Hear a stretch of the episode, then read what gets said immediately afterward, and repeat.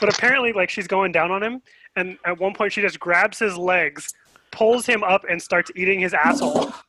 and he's like, "It felt really good, so now I have to do it to everybody because I know how good it feels." Oh, man. Last, time, last time I did that, I was like 19 years old, and it was like before the curve. You know, I was just like, whatever. Nah, you know what I mean? Like. And I was on a ski trip, now, so. ski trip, and a girl was going down. I'm like, "Sweet, getting a blowjob." I was like, "Yeah," and then she keeps going. I'm like, "Oh," and then she keeps going. I'm like, "Oh, okay, whatever." And then you start your mind like, "What the fuck was I doing today? Fuck, I was snowboarding all day. Like, I had that really nasty re- shit from the day. Fighting crime in a leather suit all day has it really seals in the flavor." oh, oh my god! you are listening to Party at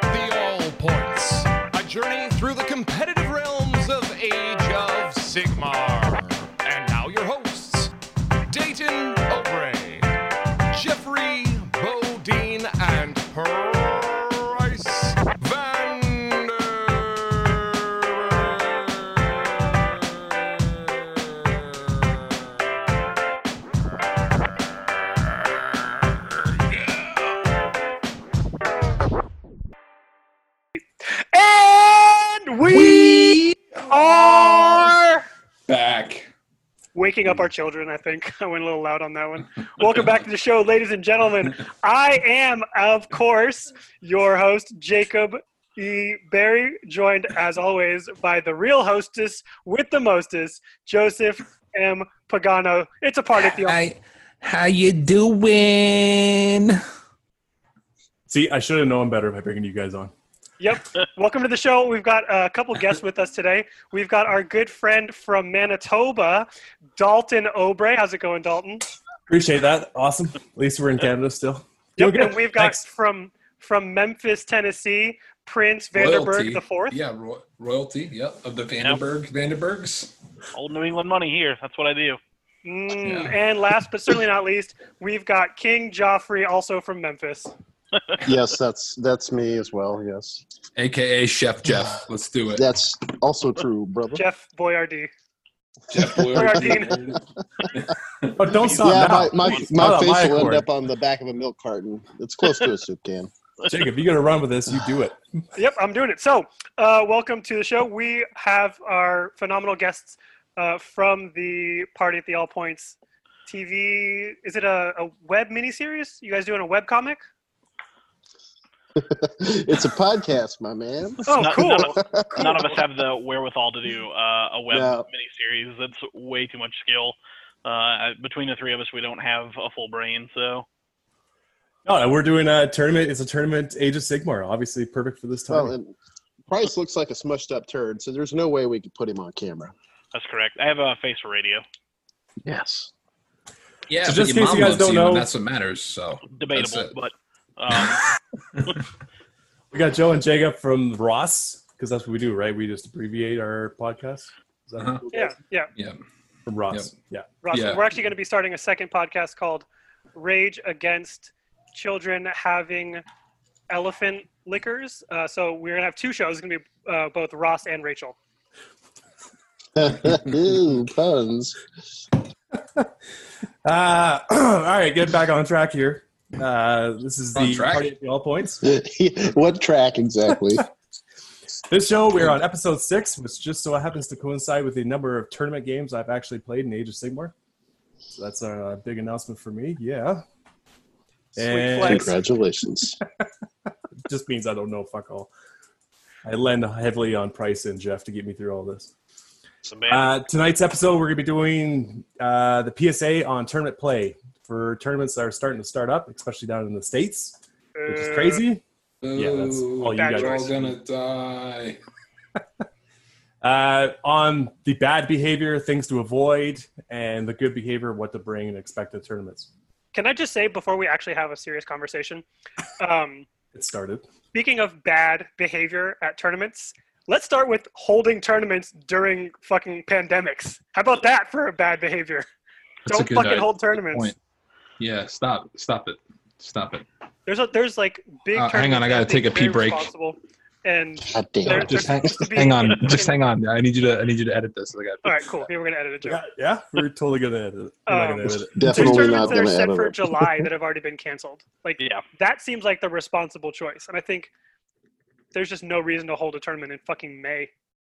Nah, I think you can wait. You'll be all right. Like not playing Toy Army Mans for another couple of months won't kill you. So playing Toy Army Mans in the ensuing next couple of months might kill you though. So Yeah, You but know. staying around my wife for the next couple of months might be really fucking hard. mm, Uh, yeah. Sounds like a lose lose. Yeah, You could just- whatever. you can start doing heroin and become homeless.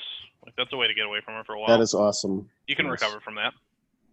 Yeah, I might have to give up drinking after that though. Oh, good. Uh, I don't know. I mean, you just fight one addiction with the other addiction, right? Like when you've got a you Yeah. got cravings for Balance one, it out. I'll just do cocaine at the same time. That's a that's a over here- very Memphis take of you, by the way. Uh, I mean, I am Like, from Memphis, born and raised. with So. fucking fucking meth. I mean, Norma Jean did say Memphis will be laid to waste, so it, it's true. I mean, it basically is already. Uh, it's an urban hellscape. Um, there's a place called President's Island uh, here in town. Uh, if you've ever wondered what an actual post-apocalyptic wasteland looks like, just you know, take a couple looks at that on Google Maps. no thanks. I lived in Fresno, California for a couple of years. You can come to minus forty in Canada up here with me. Um, Dane, I'm I was from working Canada. in We have snow health care days and ago. employee rights and you know living wages. They you don't get to compare where you live to the shithole that that we we live in. I pay forty six percent in taxes. There's my I would- Yeah, I don't know. Con- Speak for What the Yeah, fuck do alright. you guys do? So uh, we. You ever watch talked- Seinfeld?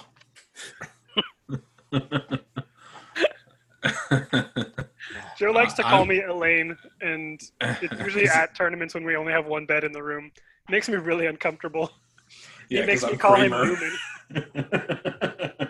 Have you watched Newman! Curb Your Enthusiasm yet? At least what is that? Curb Your Enthusiasm.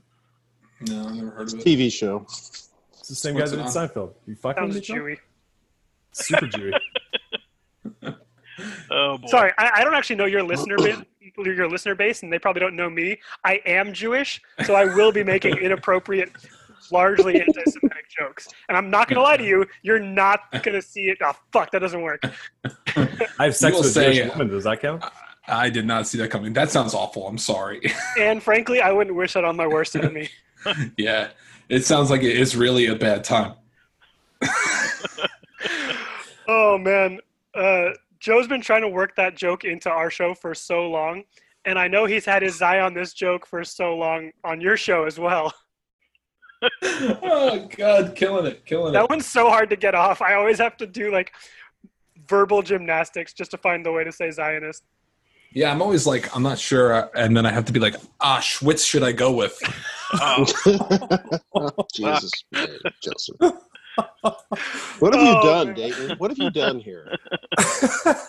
Hey, do you guys remember in the '90s when that guy stuffed a Goebbels up his ass? Richard Oh, my- Gere?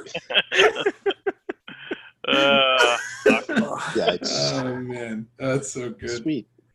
Okay, so that's them. Uh, we're gonna go into uh, another topic of uh, hobby talk. No, we can actually talk about our podcast. Hey, uh, this is Joe Pagano from the Rage Sigma podcast, and I got my best friend in the whole world right next to me on uh, Zoom. That's Jacob Berry. Uh, we've been playing war games together probably for the better part of the last like what six years. Yeah, six or seven, I think. Yeah, we played a lot of Warhammer Fantasy Battles together, and then uh, we played a little Malifaux together after AOS came out, and then You mean like Jacob, one game of Malifaux and then you couldn't was follow awful. the rules? Yeah, Yeah, well, it's really hard when you uh, get up at five o'clock in the morning and actually work for a living. we played on Um, Saturdays, dude. No, never played on Saturday. I was always down in Fresno with my fiance, now wife. Um, so, uh, me and Jake used to pretend we were podcasting every time we would talk on the phone once Jacob moved to Nashville. And then that continued after I moved back from the Bay to New York. And uh, when I decided to start playing AOS, me and Jake, we were like, hey, dude, we should just do an AOS podcast as a joke. Like, it was li- literally like, let's just fucking do that because we needed an excuse to talk to each other um, my wife was very pregnant, so it was like I'm about to have a kid. This would be a good way for me to tell my wife, like, hey, I'm gonna sit down and talk to Jacob for like three hours a month. You know, just have a nice block where me and him could kind of just be dicks and fuck around. And uh, we did it, and then uh, we got they got like kind of successful. we just mainly mainly off of the controversy when you when we like talked about a bad game I had, uh, and yeah. you you said that guy should go home and stick a musket in his mouth because he's foreshadowing. British. Foreshadowing. Yeah. So um, I'm not like that type of dude. Like I'm older now, you know, than I was when I was you know 24. Obviously, that's how time works. Um, well, hold on. Tell me more, Joe. But, but like in my head, I'm still like this angry, super macho, pissed off hardcore kid who wants to fight everyone who makes him upset. So like, and who's in a band? Yeah, I, I guess I could mention that I was once in a musical group. Um, but like, Play yeah, we just accordion? made like, the, um, yeah, the accordion. He, he yes, played, he I, played the skin flute. no, skin flute in the Jethro Tull tribute band, accordion in the Weird Al Yankovic cover band I was in. Um, but uh, on the overall, me and Jake just like to go to tournaments and, and do a lot of drinking, and uh, we always have a good time. And that's like what we're all about is just having fun. It's not really about winning as much as it is about having fun. And uh, if you get in the way of us having fun, um, I'm gonna ask you to meet me at the flagpole at three o'clock after gym class because I'm gonna fuck you up. no principals, no uh, student teachers. No. First Rage episode I listened to was in fact the episode uh, about Vin Diesel uh, because I was on Twitter and I saw all the malarkey and I was like, well, fuck it, let's give this a shot. So that is in fact how I started listening to the show. That's like the worst place to start. I would say the best place to start is like not listening to the show and just following us on Twitter. Yeah, we're a lot funnier on the internet when it's yeah. not live. Yeah, but when you just hear us talking, it's like just like Ray Romano and Kermit the Frog arguing. Hi, I represent that remark. uh, um, like Scooter, in my opinion, but whatever. Uh, Price Vandenberg has played these two associates quite a bit in the tournament scene, from what I uh, understand. Once each, yeah, well, but you know, like one each, which is yeah. more than more than enough. And yeah. I leaned on Price very hard to get these gentlemen onto the podcast. I did no work to do that, so I mean, if you want to give me credit for it, that's awesome. Yeah, I'm like, hey uh, Jacob, yeah. you know Price, a, right? Come on our podcast. it's a really good time considering that we have nothing else to do at all. It's you know because I don't have a job anymore after the COVID and my wife works from home. And it's Memorial Day weekend. Thank you, uh, veterans, for thank you for your uh, service. All your service. I said it first. I'm more patriotic than you. But Joe, Damn you get your you get two thousand a month from the government tax free, right? What is that? What is that? That's that's what happened in Canada for anyone that makes less than five hundred no, a month. I get two thousand a month from my union. Ah. So su- sucks to be private. Oh, I'm actually private sector, but yeah, you should negotiate something with your employer because it's not a good idea to go into the workforce as your only. Uh, Let's go into our next topic: organizing uh, workforce. Yeah, right. So All what right, you so want to do is make sure you never say the word union with management around until yeah. you've got a collective agreement. don't don't hang out, out in groups of three, but make sure you you meander amongst each other. Um, never say the word organize. Always say I want to keep things neat and use it as like a, a code. Also, I would always say um, when you start off, go in big, swing your dick around, you know, or your giant vagina. We, women yeah, are in just swing swing those labia now. around, give them the uh, rapid yes. badge. Just beat them with your meat curtains, and then um, and you know, go for the throat, dude, because you're not going to get everything you want. So what you do is you make them think you want a lot more than you do, and and and remember that the CBA always comes up, and there's the next time, and uh, just always keep fighting and never stop, you know, and and make sure you always make the implement of your uh, negotiation tool more about I'm trying to improve the life of my family than your personal life because that that appeals to people. So you want to go in and say, I need uh, less working hours so I can spend more time with my family, not so you can buy more toy soldiers and paint them. Uh, tell them you want to not work weekends because not because there's a cool tournament you want to go to, but because it's your niece's quinceanera. I want you to go in and just, you know, just go for the throat, dude, and appeal to them. And if they they're not appealing, just light their cars on fire. That's what we did. hey Jeff, what do you got for uh, what do you got for hobby? What's been going on? um, let's see here. I got I picked up the Gotrek model. I don't know if I should even answer this question seriously or. Come on, Jeff. I keep guess, it straight. I guess I'm just going to because I You're the only don't beacon a- in this dark world. Let's go. Yeah, yeah, yeah. You're Okay. vegan? Anyway, no, he said Right beacon, but he just uh, doesn't. He didn't. He didn't enunciate that clearly. Anyway, Jeff doesn't. he eat talks a lot like this, so it's hard to understand him. You know, it's like that episode Yeah. of the Trailer Park Boys. it's a boot grammar. I just Yeah. feel like I'm about to order some some donuts and and, And at. Tim Hortons? At Tim Yeah. Hortons? Yeah, you're at Tim Hortons right now, huh? It's I'm, good gonna give. Rob Symes, I'm here to give Rob Symes a heart attack. That's all because you had like a triple triple. Do not get a Triple, triple oh, triple. Triple, triple. Might as well do a line of cocaine. You know what I'm saying? Pretty much. It's expensive here. It has to go through the United States after it gets from Colombia. First time I had a double double, I worked a twelve hour shift without taking a break. Oh, you guys have uh, you guys In-N-Out? have In-N-Out burgers up there? No. Oh, double double, animal style. Yeah, which I had in Vegas. I was which I would do to Joe Carr's mom. Oh no. Oh my! Brutal. Are you Oh, sorry, serious? Joe. Double. We love you, Joe. We love you. Yeah, Do speak we for yourself. though? I mean, We do love your I love you, son. You had to come off the porch fucking early for him to be your son. Also, have you seen his pictures on Facebook? Love you, Joe. You went through a rough time when you were a teenager, buddy. Oh my oh god! He kept it I going said- strong, I, though. s- I was like, this is the type of guy I would mash on at a show. I would just go after that guy, point at him. That's who I'm going for. I'm gonna crowd kill that guy. Oh, hey, you know what, man? To you, Joe Cry, I don't know you guys, so don't don't put me on your lipstick list. So, Wait, hold on, so hold you on. got Gotrek. You got Gotrek. I heard he's Yeah, I, I got I got uh, Gotrek Gurnisson, the uh, the wayward order hero guy. I've never actually Um, heard of him. Is he good? Uh, I don't know. That depends on how you look at it. So, uh, I, me and Price were dicking around with trying to come up with a list to uh, to let me use him in a in a in a sort of competitive capacity and try and win a few games with him. I'm not really Idoneth? getting anywhere though. What's that? Was it Idoneth? Uh, no, right right now I was using uh, cities as a as a launch point, Sure. trying to up its makes sense. movement a little bit. Well, yeah. I mean, you throw him on a bridge, and suddenly that four-inch move Well, he can't- a he. See, can't- that's the can't thing. I don't think he can. You can't bridge You him. can't. You can't bridge him. Oh, You have to- He cannot be You know what? replaced. You know what? Use use the Soul Seeker on him. Does it, with the Soul Seeker, the charge bonus? No, the the the Lauchon Lauchon because you have to kill Oh. one model. So you just kill Goch. Wait. Also, don't his rules say if he would be slain outright, he just takes d6 mortals? yeah, but Uh, no, you can't be reset up. Oh. You, He Yeah. can never or be. He can never be removed from the table and replaced. So, So once he's deployed, has- that's it. Does anyone in cities have a base movement buff spell? Uh, Uh, Tempest yeah. Knight gives out a base. Yeah, Yeah, Hammer but he doesn't get it because he's allied. There's a Right. no. There's a So- there's a spell for Gur. I think it is. Yep. Like from the battle wizards, that gives them plus Mhm. two move and charge, or So plus that- two run and charge. Yeah. And then so there's you take um, that, and I wouldn't take it in Tempest. I would take it in the one that's what's the casting one?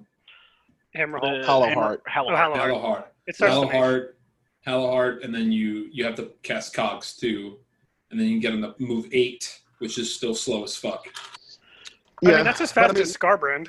Yeah, but if you think about it, the game usually kind of shakes down in the middle. So if I can get to the middle of the board pretty quick, um, and force the action on him, then his movement becomes less of a problem. So, like, I don't want to counterpoint what you Well, you're saying do about it. Go him, ahead. but uh, I ran him in Ionrach uh, in two games, and like, yeah, you get him into one combat, but if you get him into two, it's not it's lucky, and if you get him into three, your opponent's an idiot. Uh, yeah, that's probably true. I mean, So, you know, in So, the like- ideal circumstances where he's near an objective that the other guy has to take, you know, then it could be cool. Like I said, I haven't been getting anywhere. It's just the aspiration. Uh, It's not like he's painted or anything. no, no, he's just for fun. It's just for fun. This is this Well, is when not. he does get into combat, streak. it's hilarious. It's so Yeah, I mean- it's so fucking yeah, that's funny the when thing. he's I killing just want shit. to I want to send him in there and actually have him like you know murderate a bunch of shit and just you know kind of laugh to myself. So While I the other really- guy's like, "What the fuck?" I really want to do a mixed order army and take him and the Light of Eltharion, who has a very similar, like I don't take any wounds, I ignore all red yeah, sort of just deal. like super blunder. Yeah. yeah, exactly. Maybe take Yeah. Morathi just for fun. It's like a, a, a Sam That's- Morgan 2.0 yeah, list. it's a, it's a Smorgan list, yeah. But um, uh, what the two games I used him in, one time he killed two storm stormhorns, stonehorns in one game. Nice. So like, Pretty fucking dope. which only barely makes up his points, right? Well, I mean, a Stonehorn is what, like three something? Yeah. Yeah, so I Um, mean, it's about one and a one and a third of his points. Yeah, he's Jake, a, it's one third. having him in Ironbark is definitely the best way to play him in any order army because of the giving him run and charge and giving him away strikes first and then also cover round one and uh, retreat and charge in four. Yeah. So, uh, sorry, what were you going to say, Bryce? I was just gonna Iron Rock. He gets an Ionrach because that's the one where like your allies get your your tides. it's right? tides of death, right? Yeah. And then too pretty casters, Ah, casters also get plus one to cast. So you take a like a tide caster and you take cogs also. So your, your cogs is going off better, and then you just try and park that caster near some arcane, and then you know you're, you're getting cogs off on like a five. You know that's pretty fucking easy. Um, but like like I said, he's still hard to get in the right spot at the right time. sure. So you need to have something like other shit in your army that's fast and can round shit up. That's why it works good in Ironbark because you could take more Sargard. Yep, you still got to How many, like, let fewer Sargard? Uh, yeah, because um, you can only you're really not going to fit more than nine in there Right. unless you take Volturnus. I think I took nine or two units of six and a unit of three uh, of the Ishlaen Guard and Volturnus, a Tidecaster, a Soul Scryer, and, and Gotrek is a, that's your list Yeah. and Cogs. And At bare minimum, that- that's a fun tournament or an easy tournament army to take because fuck, you can fly with that about anywhere. Yeah, it doesn't. If someone's got the screens, like, like the our meta is shifting really hard right now under our uh like under quarantine, right? Because we're not playing games. The meta is shifting, so you got to worry about the one drops in each list, which in against Deepkin is still really good because Deepkin you have to shoot at the the closest unit, but also um, magic isn't affected by that, and then on top of that, uh, after after dealing with that, like um, usually they'll have two units of screamers, and Gotrek doesn't get that you can't shoot at him thing, so they could target Gotrek. So, Right. But you put him in front, and then they can't shoot anything else because they have to No, target. they, they have the target to close his Idoneth unit or anything else, Gotcha. so they can shoot at Gotrek or an Idoneth unit. So right. it's still it's tricky. I think if you played ten games with it, you would figure it out. But in that time period, you could also, for Gotrek's points, take nine more Morrsarr Guard, which is better. and do better. Yeah, I mean that's the reality of it. Is this everything I've come up with has been like you know well, okay, but this other list I've already got is way better. So why yeah, bother? but also it's not why bother because it's it's the time investment. It's one model to build, one model to paint, and you get to play with it. Or you can yeah, spend I mean, like I said, I, I just kind of wanted to do it for fun. Like if I could take it to a local RTT here and drag down a W, I would retire it. Well, you can right now because America's running tournaments. What's that? You can right now because America's running tournaments, right? Yeah. No, not around here. We're not. They Fortunately, have our big shop- parties at the. They're having huge parties at the Ozarks already, so yeah, it's on its that on way. Oh yeah, fuck. Anyways, I got to rename this uh, podcast to "How to Run Gotrek in Unit." So Joe, just to, just to clarify, actually, not like super on topic. Hmm. Um, the Idoneth Forgotten, whatever it is, Forgotten Memories or whatever. It says that if you want to target a a friendly, if you want to target a Idoneth unit, they have to be the closest unit to that enemy model. So you can use Gotrek to screen against shooting. You can stand No, him 'cause up he doesn't front. have, but he, but he doesn't have. it I- doesn't matter. It has to. It, the the rule. The wording is that the Idoneth unit that gets targeted has to be the closest unit. It's they, they cannot target any units other than the closest unit no, if so they're trying to target. 500 It's a 520 point screen. Super Yeah, I don't it. know, but I don't know if that's necessarily a good thing. Yeah. And It's true. also, I think nine screamers might be able to take him. Definitely black. Not especially screamers, in- not screamers. So excuse me, flamers. Yeah, Yeah. nine yeah, flamers like could take him. screamers. Are you are you for real? Sorry, Probably I'm not. sorry. Okay, Prince, what have you been working on in the hobby? Uh man, uh, so much stuff. No, I picked up a box. Uh, talking about Idoneth, I picked up a box of eels. I don't know if I'm gonna build Morrsarr or what is the other one called? Uh, Iselin. But you want to build the Morrsarr. Yeah. So well, this is for cities. This isn't for uh. This isn't Yeah. for. Then you want to build Morrsarr. Yeah, that's yeah. that's kind of the thought process. Um, I'm trying to they're decide the when I'm going to take then the NashCon. Um, I probably will build build Morrsarr. They're significantly better than Ishlaen Guard.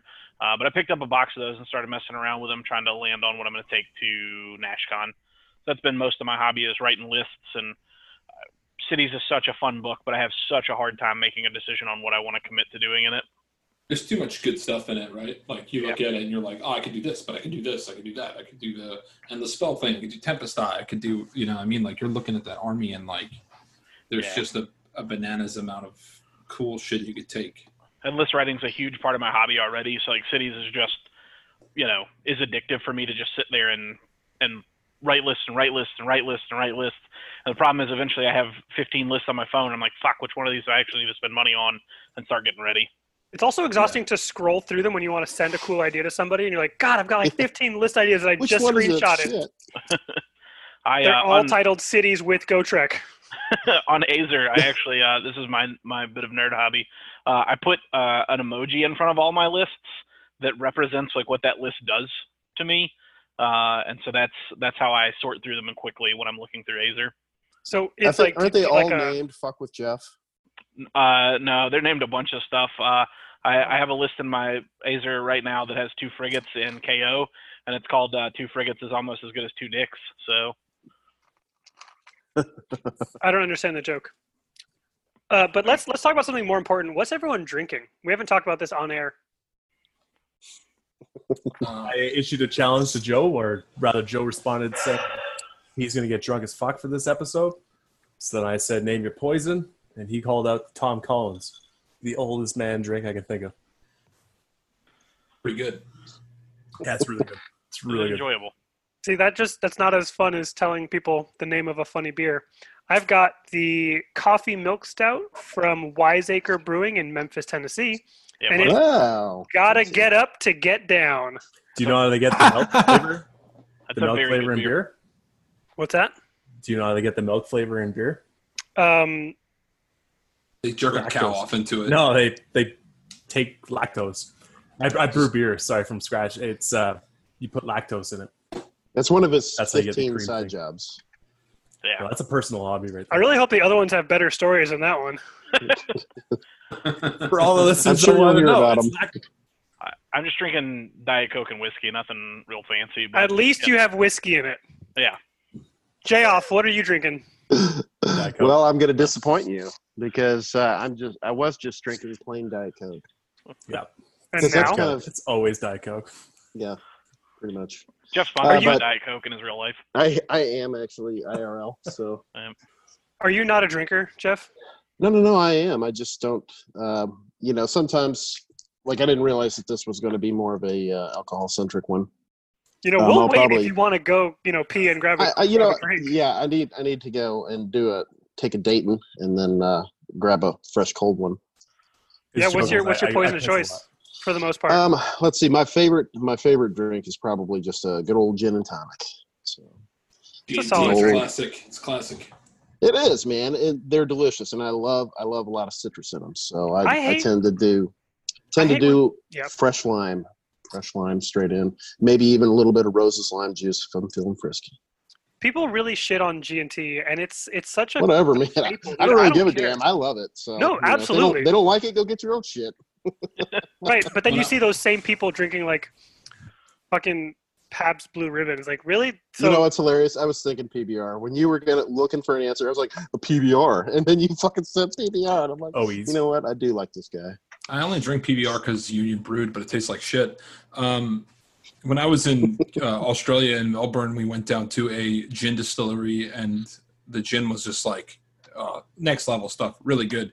And uh, I was enjoying some Tom Collins there, and um, you know, Tom Collins is pretty similar to G and T. It just has a, a lot of lemon juice in it, but it's out there, man. It's good Uh, shit. my Tastes only like problem juniper. with gin, yeah, that's my my problem with gin is it has probably the most pungent, like hangover taste compared to everything else where you just taste the alcohol. With gin, I fucking feel like I'm sweating juniper berries. I load it up with citrus. I love it. I don't. I don't know.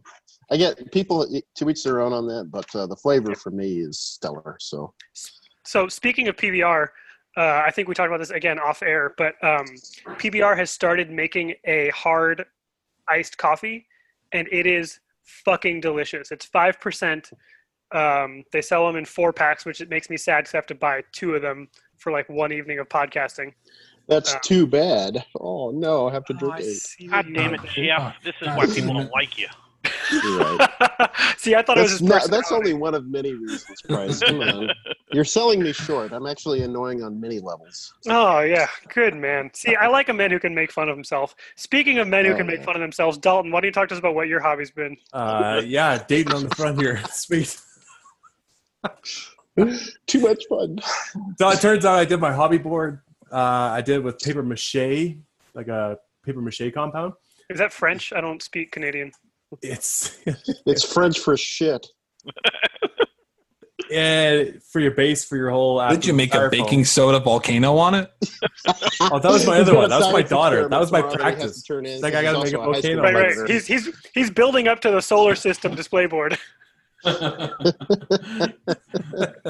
My daughter. Is a I dia- my daughter. I'll do whatever next- I can for her. Next is a diorama of the French and Indian War. Like, Oh, dude, don't talk about Indians with a Canadian in the room. Dude, I'm Yeah. uh well, I'm Métis, so I'm the after effect of that Indian French war. Thank you. Anyways, Awkward. So this is what you get for burning down our fucking White House. we, we Asshole. Hey, by the way, I went if to you want to do it Washington. I again, apologize fucking feel that. free. I went to Washington. I apologize for that. They wouldn't let me in though. I went to the security guards at the gate at the White House. I was like, "Yes, I'm here as a Canadian." I mean, shit, diplomat." look at those guns. Of course I wouldn't let you in. I'd like to apologize for burning down your White House. They're like, "Yeah, move along, sir." I'm like, yes, okay. And, and you're like, I'm so sorry. I'm sorry. Yeah, you have a gun. I do not. You just pulled your Yes, toque sorry. down real low. Yeah. I was fucked that day. Anyway, so using paper mache on the display board is really cool. It just puts it all out and makes it look natural. Unfortunately, it takes two weeks to fucking dry. So I'm still waiting for that to dry. And in the meantime, I put together a zombie lord on, or sorry, a zombie dragon with uh for my Flesh-eater Courts. But I'm still trying to figure out the display, like what I'm gonna put them on, because I don't want to use the rocks. I hate the rocks. So I'll probably use like uh, castle runes or something, I guess. Joe, didn't you put yours on some of the extra bits from the the Garden of Morr? Yeah. Cool. I, I really appreciate Joe's answer there. I did. That's absolutely what I did. Fuck off. Uh, Basically, Joe and I, our our, our entire format is the uh, the Chris Farley sketch where he's interviewing people.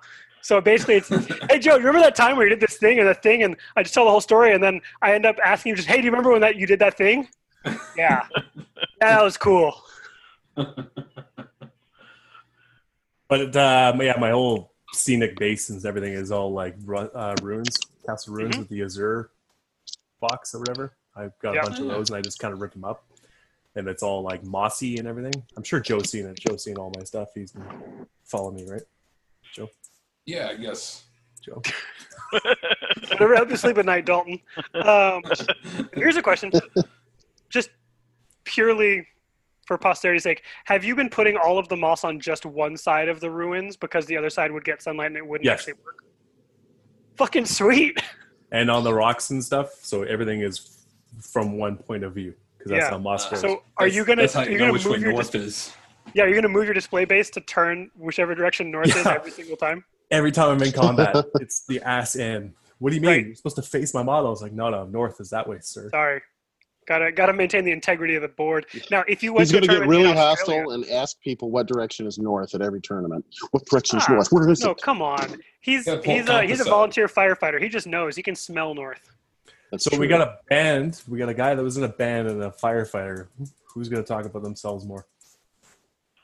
You. Prince. Hmm. yeah, I, You I want talk vegan? about myself a lot. Let's get Joe Cryer on. We can hear about how he's vegan. Sweet, can't wait. Does anyone do CrossFit? You can cross fuck off. Um, I'm married. That's all I do. Yeah. Gotta hand it to you there, Joe. I see the bigger treasure trail on a 12 year old Dutch girl. What a great show! If you're not watching Letterkenny, you're doing yourself a disfavor. All right, Jacob, So what do you we're on a got on podcast, your hobby huh? table? Uh, I'm gonna let Joe re-say what he said. I said, so we're on a podcast, huh? How about that? Pretty Sweet. good. Joe, what have you been working on? Um, I've been painting my Khorne stuff. Cool. Anyway, tell me about CanCon. Yeah, so it's Tuesday, 7 a.m. I woke my dad up. I'm like, hey, we got to be at the airport in nine hours. Which Let's airport? go. Was it Uh, LaGuardia? John- JFK. You know what? You would think it's LaGuardia because I was flying domestic for my first flight, but it was actually. JFK. So No I way. Flew, yeah, I was actually flying from Alaska Airlines. So that's like a really small terminal in JFK. And then um, we, I landed in LAX, and I was about seven and a half hours early for my next flight, which is a comfortable when you amount called of me? time. That's about when you called me. Yeah, I called you. I called you on the phone, and we I talked remember for that. a little, talked for a little bit, and then um, I got on my flight. And check it out, dude. I didn't know this. It's a new law, but apparently you need a visa just to fly through New Zealand, which I didn't have. So But you were all flying to. Australia. Yeah, but I flew through New Zealand. I landed in Auckland, uh, New Zealand. and Is that like I- Oakland, Oakland, California? Uh, less So crime. close. You say less what? Less crime. You could have just called Seth. I'm sure he could have gotten you through there in some capacity. So he could How do you know his way. Seth? Uh, I know Seth from the Kings of War community of all things. Yeah. Seth, Uh, Oh Seth damn! I didn't realize you were keto, dude. Uh, no, um, significantly uh, lower brain power. Can't play Kings of War. Can't play Ninth Age. I just help them run tournaments from time to time. Uh, back in the way back. So, but yeah, that's how I know Seth is Dude, from. Seth, Seth. So okay, for for all of the viewers who don't know Seth, because I guarantee you that's ninety nine point nine percent, and all of the other two people on the show. Right, exactly. Thank you for raising your hand, Dalton. Um, Seth runs a, a small chain of hobby stores in the Bay Area. It's called Game Castle. No, no, no, no, no, no. Other, other Seth. Other Seth. No, he was talking about Seth. Seth he was talking Oh. about Goon, Goon Boss. Well, I'm gonna finish my story anyway. Uh, Go for it. Seth is this like so anyway, there's this other Seth. right. There's this other Seth Dude, Who- what are the odds of there being two Seths? And the the one we whole on our world, it's podcast. impossible. Can I just say this podcast is not going to be an hour today? No, You No, were uh, yeah, in no, for an hour? already, Do you we're already Radio up Hour on 40 minutes. Of course you're high. Canada, it's honestly, legal there. when we're not talking over each other, we still shoot for about an hour of cold open. All right, so Seth is uh, he's a prodigious painter and hobbyist. He teaches classes at Adepticon, usually about how to do like scenic bases, because this guy legitimately grows moss and like will actually sculpt actual wood to fit the hobby bases that he does. He did a um, he did like a display piece for for Crystal Brush where it was a an AT-AT like plunging through a river. I'm sure you've seen it. If you look up um, like elephant walking in water, it looks like this this AT-AT plunging through the water, and it seems super like cool. all moss hanging off of it. It looks yeah, so good. exactly. And you And all Uh, of stone. What's crazy is all stone that looks cracked. It's a flat surface that he's got painted. and he actually didn't use any resin to pour the the water effects. It's He hollow. used cotton. Yeah, it's it's it's entirely hollow. He used cotton and like um, fishing wire to create the image of a cube of of like water, so you can see Fucking underwater wild. super perfectly. It's unreal. It's super cool. He didn't win shit because he's actually not as good as he thinks he is, but he's a fucking sweet guy, and he's one of those people who will talk your ear off about how good X unit is, but it's awful. Like he would, he Oh used to my tell me in Warhammer uh, Fantasy Battles 8th Edition just how good Bestigor are. When everyone knows, Oh knows my Bestigor God. are almost as good as like a normal elite foot unit, but twice He- the price. I played Sweet. his army at LVO. Like he brought it as the ringer back in Warhammer Fantasy Battles, and but he let someone else play it, and he's like, he's like, you're in trouble. And I was running my Dark Elves, and I was like, watch this, and I just deleted the army in like one turn. it was like crazy, Seth. You're stupid. Does he I grow love- mushrooms? as well, or- Uh, he probably does grow mushrooms. He uh, he has this like giant Fu Manchu. Yeah, uh, hobby super sensei. condescending. Yeah, yeah. Oh, he's like he's hundred percent the like um, Mr. Miyagi, but Oh, he- I love Probably, like, I missed the shit forty-five years old. Does he Pai Mei the like? Does he do the Pai Mei flick for his for his Fu Manchu? Like, sometimes, sometimes he does the whole like thing, like where he like grabs it and flicks it over his shoulder. yeah, like, that, that's yeah. the most important thing you can do. He's also got like nine kids, so we know he couldn't pull out of a driveway. oh man, what a G. Okay, so anyway, Joe, you Yeah, you so ended- working on No, Khorne. no, no, no, no. We're I'm not talking on about Khorne. CanCon anymore. That's not gonna happen. We're- I'm working on No, Khorne, no, which is an. no, it's- I know, I'm talking good. about. I'm talking about my hobby. I'm talking Oh about yeah, hobby. yeah. Yeah. yeah. So I'm working on Khorne, which is an army I decided to start painting when I was at CanCon. So anyway, So, about when CanCon. I, I was like, no, um, yeah, I've been painting uh, Bloodthirsters. How many It was an army- bloodthirsts, Joe? Uh, I am on my fourth and final Bloodthirster, uh, which is a tough army because, like, at the time of conception was about maybe a year ago when I decided I was going to start playing it, and I, uh, oh yeah, I got a creature caster, two creature caster uh, demon princes or demon whatever fuckers in there. Anyway, um, at the time it was like this is the list I want to play. It's going to be a cool theme. It's going to look sick, and it does look sick. It is a cool theme, and it's going to get shot off in turn one. Uh, three out of five games at a tournament now. Only if they're So- top tables, though. Like I think, I think you do yourself Yeah. a disservice. I think that list competes with most A tier and gets shot off badly by like high A or or like low S tiers. Like you get you If I'm get playing- in bad matchups, but otherwise Uh, you're competitive. if I'm playing most cities lists, like the top the the A tier cities list, if I'm playing the the the top uh Z, like Tzeentch or I'm playing uh Seraphon, it's going to be a really uphill fight. So you know, it's going to look really good. It might win a paint or two award, um, which would be fucking sweet because I I really like to push myself with paint. Like I don't think I'm a great painter. I think that uh, it's all been skill and like sitting down and saying, well, not skill, yeah, skill, because talent is inner, innate, and skill is something you work on. And I've worked really hard on this army, so I'm excited to see the reaction to it. But at the same time, it's like also, it's trivial. I want to. I like. I, it sucks to spend a ton of time working on army and then like in turn to be like, well, this game's over, and I spent you know seven months painting this. So that's kind of in this, the spot I'm in right now. I'm in like this weird like hobby funk where I want to no like un, not being able to play games leaves me beating myself. So I Catch feel like I people was, off guard though, right? With that list, like Um, you will win games with that list. I mean, if someone lets me get all four bloodthirsters in a charge in a in a game, I'm gonna delete a ton of shit. I'm that guy.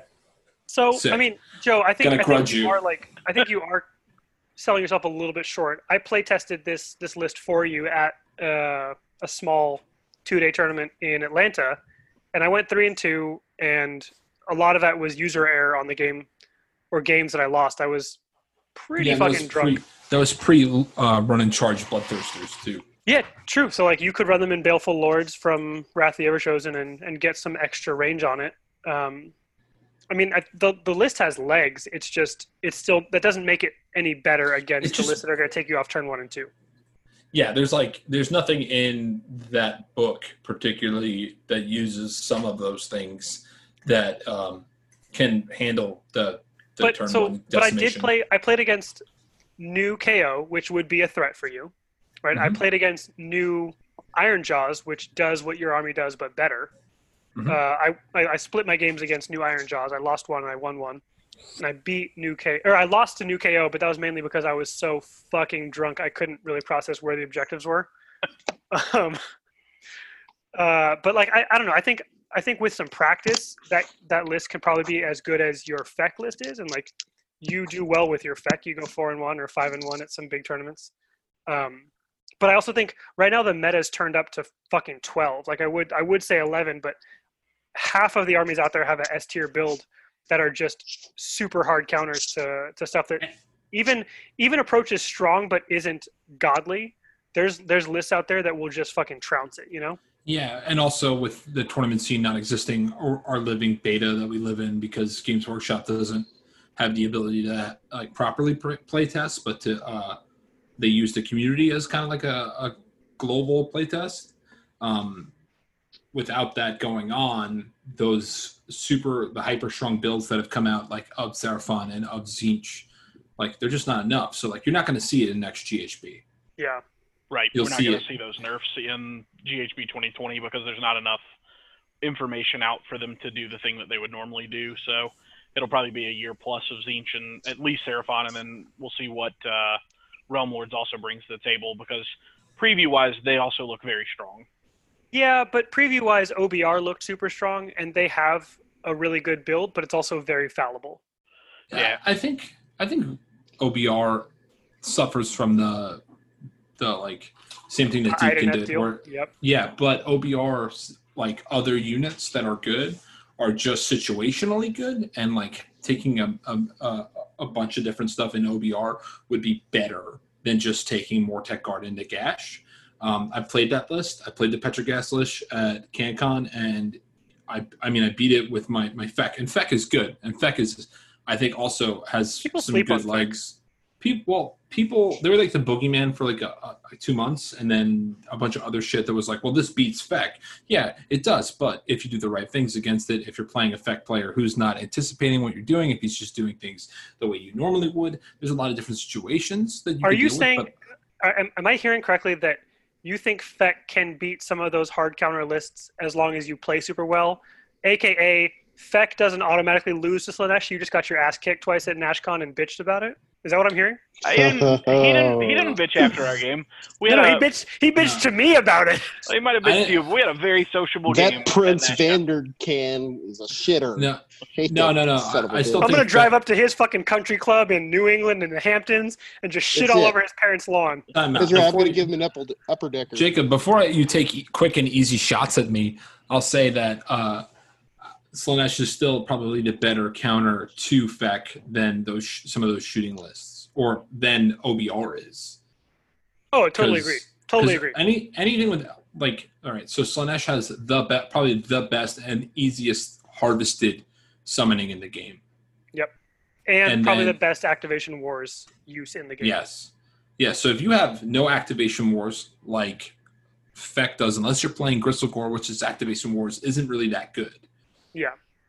Um, and then you're also playing an army with like minimal or like base like once per game summoning or no summoning. So that's just an uphill fight too. Right. And then if you're playing an army with a ton of multi wound units, like I was, it's Yeah. just like it's feeding into all Slaanesh's strengths. It was, a, it was very much so that game. I also just on that specific game got very lucky with a double turn, but Slaanesh can snowball Feck really fast because of all those things that you mentioned, and they just. The other thing is you have to kill the Slaanesh models, right? Because you're playing Feck, you don't have a lot of opportunity to play cagey lockout games with them in some capacity, and so wounds just get generated. And at that time, I was playing uh, Blisterskin like exclusively, and now I I play um, Blisterskin or Feast Day, but I wasn't playing with Ghoul Patrol, and like I realized that putting fifty to seventy one wound models on the table is really really more advantageous than having um, like 18 four wound Players. models. Yep. Yeah, and like um, flares are still good; they're just situationally good, but ghouls they're not good, but they they just do the same job always, which is like Right. holding shit up. You know, you cast the pimp cup, you do some shit. So um, I would say that with the amount of experience I had at CanCon, playing both of those games against Lanesh at um, at NashCon, and with the list that I played at CanCon, um, do I think I win them? I don't know. It's a different game, especially with different models. But I would think that I would have a better um, a better chance of, making it more of a game. Are you guys So both it's playing in Slaanesh- Ashcon? I'm, I mean, I registered, dude. I don't think even if uh, Tennessee's open, New York isn't going to be, and I, I think it would be irresponsible me as a New Yorker to leave the state, go to somewhere that's open, and then come back because that like defeats the purpose of a quarantine. Uh, I, I highly doubt I'm going to go to any tournaments in 2020. Fair enough. I'm registered and just hoping that things, uh, Lord knows, it's just hoping it's hope at this point, but that maybe things will start to calm down because NashCon was a lot of fun last year, and if at all, It's the- if at all possible, I'm definitely gonna. Yo, make the I just found out that I met Jeff at NashCon last year, so that was news to You me. did. yeah, you, did. You did. Yeah. Did you offer him a Diet Coke? Uh, Uh, I don't no. think so. No, it was a very No. brief interaction. Uh, he just stopped me and comp- uh, complimented me on my list. What was your list? Because I don't remember that at all. It was a Stormcast list that had six uh, Tempester Drakos. Oh, sure. I do like And- that list. I still like that Yeah. list. Yeah, it was it was really good. I've I've tweaked it a little bit. It's not as hero centric as it was at that time, I now also have them and uh, nine of the long strike crossbows in In there. in um in cities in Living City. No, no, no, in the no in uh, Stormcast. No, I, I Jeff plays everything. Oh, you're taking you're taking the the Living City light. Pretty much, yeah. Y- yeah, pretty much, yeah, like- like- all the good stuff. like uh like shitty good guys. you know? Right? Yeah, totally, totally. Yeah, I know. I'm I'm a slightly bitter about how that all played out, but uh, All right, Jacob. Yeah. What are you rolling with? I retired my Yeah. Stormcast after. Yeah, Jacob. yeah, Jacob. You know, I actually Jacob, tell really us about your Slaanesh uh, Daughters of Khaine combo with. Uh, Yeah. for the that was like- fucking time. yeah. please. I Yeah, want to hear so- all about uh, your sweet conversions and using your Wandy as uh, demonettes and Oh, yeah. combat. Do you want me Yeah. to reach back there and grab them real quick? I've got 40 Juan Diaz Demonettes in metal, uh, say? sitting Was it- waiting to get primed. There's I've got- 40 of them? Or would they be fighting each other Juan on Juan? Oh, man! Hey, Dang, if I, love uh, this. This great. If, if Juan Diaz Demonettes were, were Latino and, and five of them drowned, you know what you'd call it? What? No, four of them drowned. Cuatro Cinco. Uh, the firefighter had two. Boo this kids. man, boo. oh my The Mexican Hey, firefighter anyway. had two kids. What do you name them? Jose and Jose Yay! ah, Uh, oh man, I see good. your dad joke and raise you the answer, bitch. Oh, that's really that's really good. Uh, I've been converting a daughters slash Slaanesh list for a minute. Um, I've got my the, the sort of crowning achievement of it is my Morathi Shalaxi combo. So you can see it here. It's Shalaxi emerging from a Fane of Slaanesh. But if you look at her forehead real quick, she's got Morathi's crown. She's got the snakes. Um, and it's going to be I'm going to be able to play it as both um, Morathi and and as the named keeper from Slaanesh. I just finished making my my Boobla core, which is Bellacore combined with the Boob Worm, the old uh, Lord, the Yeah. Slaanesh Lord on demonic mount. Give him a nice big old whip. So I don't actually think this plays in the daughters list much, but um, you know I've got a bunch of I've got like a cauldron of blood that has a a keeper on the back, and it's going to be like the avatar uh, I also built it so that I can put. So I've got a bunch of creature caster keepers, and they're sitting on 60 mil bases. Um, so I can run them as the avatar of Khaine, which is supposed to be on a 40 mil base, but that's ridiculous because so is a fucking liberator. So I'm not gonna fucking play him on a 40 mil base. Uh, but I can put him on this, or I've got some some of the 100 mil bases that sort of nest. If you take a look at this, you can see where the the basing isn't connected. So I can just put it in that uh, 100 mil base also because I actually think what I want to run in daughters and like this isn't a good list but it's a fun one is three avatars of Khaine on foot one avatar of Khaine on the cauldron and then Morathi because Morathi actually doesn't count as a behemoth or a monster because she starts off as this little Right. foot girl with six wounds so you transform her up and suddenly I've got five monsters on the table um, which is a lot of effort for not very good because avatars are not very strong compared to you know 120 or 140 points worth of witches. Um, and otherwise, I'll just run. Um, I've got like a really goofy Slaanesh list that sort of plays very controlling. Um, it, if you if you ever played Magic the Gathering, it plays like a blue deck that just says like, nope, you can't do that. Nope, you can't do that. No charging. No moving. Got Bellacore. Got there's like a there's a goofy item yeah, a super dick list, but it's also as far as Slaanesh goes, it's not very strong. And so the games I win, I'll feel good about myself, and the games I lose, I'll be like, well, I didn't take really strong Slaanesh, and if I need to, I can lean on summoning and try to try to hack it out. But I don't think it wins against super high tier lists. Um, looks like Jeff went to go take a pee and grab a a gin and tonic.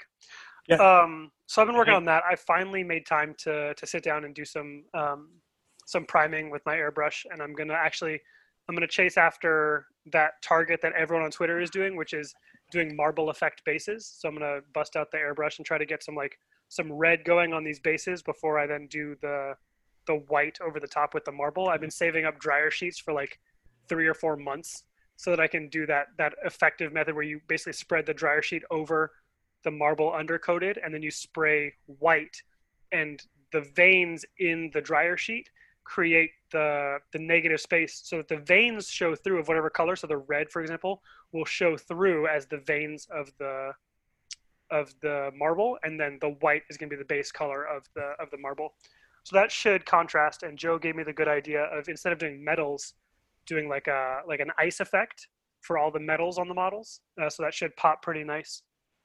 Um, and we'll see if it's ready. As far as when I need it to be ready for, I kind of doubt I'm playing at NashCon because even if NashCon happens, I'll probably be helping. I'm pretty close with the guy who runs it, Dave Griffin. And last year I just did the live stream with with Rob and Scrivo. Um, so I doubt they're going to make it, but if they don't make it, that means even more that David's going to need help running it or having a live stream. So I'll probably be conscripted into that. Um, but if I get to play, like, cool, I'll probably, I might have this Slaanesh ready, but I kind of doubt it. So I might just take my old Stormcaster, the the half painted um, Skaven I've been playing. Sweet. No, I have to Was that a hit up focus? more enough with that uh, the marble effect with the Yeah. I'll, I'll- I'm sure I'll post pictures of it. Uh, we'll see how it how it turns out. But uh, yeah, uh, we'll do a little break and have a shout out from I think a bunch of drunken guys from Prince George. So we will be back. What's up? This is Josh from the Low Ranking Family, sending a shout out to the beauties from Party at the All Points. Thanks for keeping Sigmar sexy. Maybe Jeff pulled uh, my dad and went to go get cigarettes. Oh yeah, so he's never coming back. exactly. Um, Oh my! Jesus. uh, fucking great. All right. Normally, Uh, that shit we just went through is like the meat and potatoes of our podcast, and the fact that you didn't record it just hurts me to such a deep level. Can you please at least send it to us so we can just have a like the clipping room floor episode that we release on our show because yeah, you guys record an episode like once a month, right? So I got to give you something. oh crap! He'll slice it. in. We're So uh, it's good to talk about John Anderson. Let's keep no, going. not yet. We're gonna steal a bit from your guys' show. We had our listeners ask questions. Oh And no! that's So great. like We're doing two that. people asked for. And I did the exact same way as you guys did. I did it two hours before we went with the show. So Okay, I respect that. Game recognized game. so Jace asks, this is actually a serious question. He has a joke one after, but if you're going to travel to a big event where you would like to see the TO allocate prize funds, he's a TO organizer, obviously. Would you rather the funds go to better trophies, better prizes for top players, or better doorbusters or handouts? I don't care. I'm not going to win the tournament. So do you want the handouts then? I don't care. No, it's I fine. think I think I think raffles are fucking huge. There was a so uh, Steve Herner runs an event in there. He has he runs two events: Holy Havoc and and Holy wars. Slaughter. I don't know. Holy wars. Holy Wars. There we go. Thanks, Joe. Um, and when you when you do certain things, you earn a you earn a raffle ticket. One of those things is losing a game, right? So when you when you win, event, like when you win the event or when you win best sports, for example, which I don't I don't know anybody here who's won best sports, but anyway, um, if you when you Didn't win you win best sports. Jacob? Didn't I Jacob did. I win? did win best Yeah, sports at that yeah. event. Thanks for mentioning that, Joe. I'm glad. I, I'm glad that five dollars to your Venmo was worth something. Um, when you like- when you podium, you don't actually get prize support. It's all for a raffle, and part of that's because Steve runs a fucking awesome event. That's actually all the proceeds go to a local homeless uh, NGO. Right? It's like for for homeless teens. And so you're encouraged to donate money and get a bunch of raffle tickets. But when you lose games, you get raffle tickets. When you donate items to the raffle pool, you get tickets, stuff like that.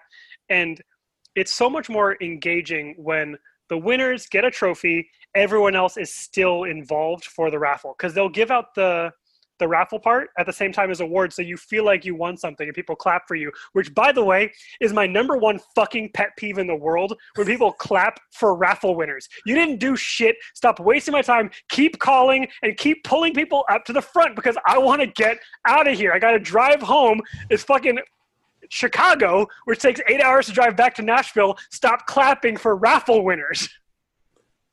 Yeah, quit being happy. Yeah, you Yeah, I'm Get gonna- out of I'm gonna- here. Anytime we're at a raffle the rest of our lives, I'm clapping for the most amount of time possible. Yeah, absolutely. I mean, that's a requirement at this point. Like i'm gonna stab you in the neck with a ballpoint pen So then Gnarly. Jason's follow up question was fuck Mary Kill. yes Trudeau, Justin Trudeau, Donald Trump, Boris Johnson. that's I know not who even any of those people not, are. that's not a Okay, I got it. I got it. I got it. Here we go. Here we go. Ready? I would. Uh, I would marry Justin Trudeau You can't say you would kill the president of the United hold on, States. hold dude. on. People, he's he's people the most palatable. No, he's the most palatable. Canadian podcast. It's fine.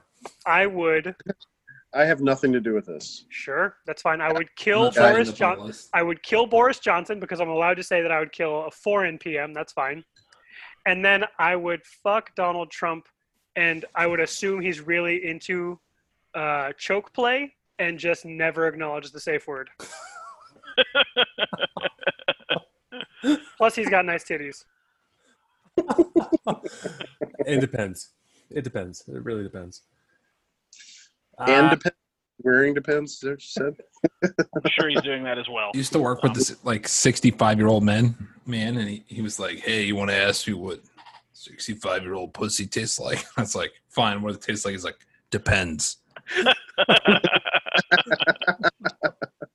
Uh, I mean, at least that was a you know you got something good out of that. He didn't tell you what it really tasted like, so you know. He All right, did. Dane. Alright. He. Dane jumped in here and asks, uh, "When will you give in to your desires and join me in the long embrace of Slaanesh?" I mean, Don't as soon as I get it painted, basically. yeah, he's like already signed up. He's on the list. I'm never gonna play Slaanesh until they get better mortal units. I do not understand what you mean. Marauders are a fucking great mortals unit. yeah, Yeah, they're really good in slaves. Also, The Chaos models are Knights. amazing. Chaos Come. Knights are terrific, especially Yeah, if you have a war even- shrine. Even Marauders, like I just sent Jacob a list today that I'm thinking about running for slaves, and it's like it's all Slaanesh. Marauders rules wise, Marauders are fucking hoss. Like they beat the dog shit Yeah, out of stuff. Oh yeah, well, they're just a very reliable unit. You get what you want from them. Okay, sidebar here, real quick.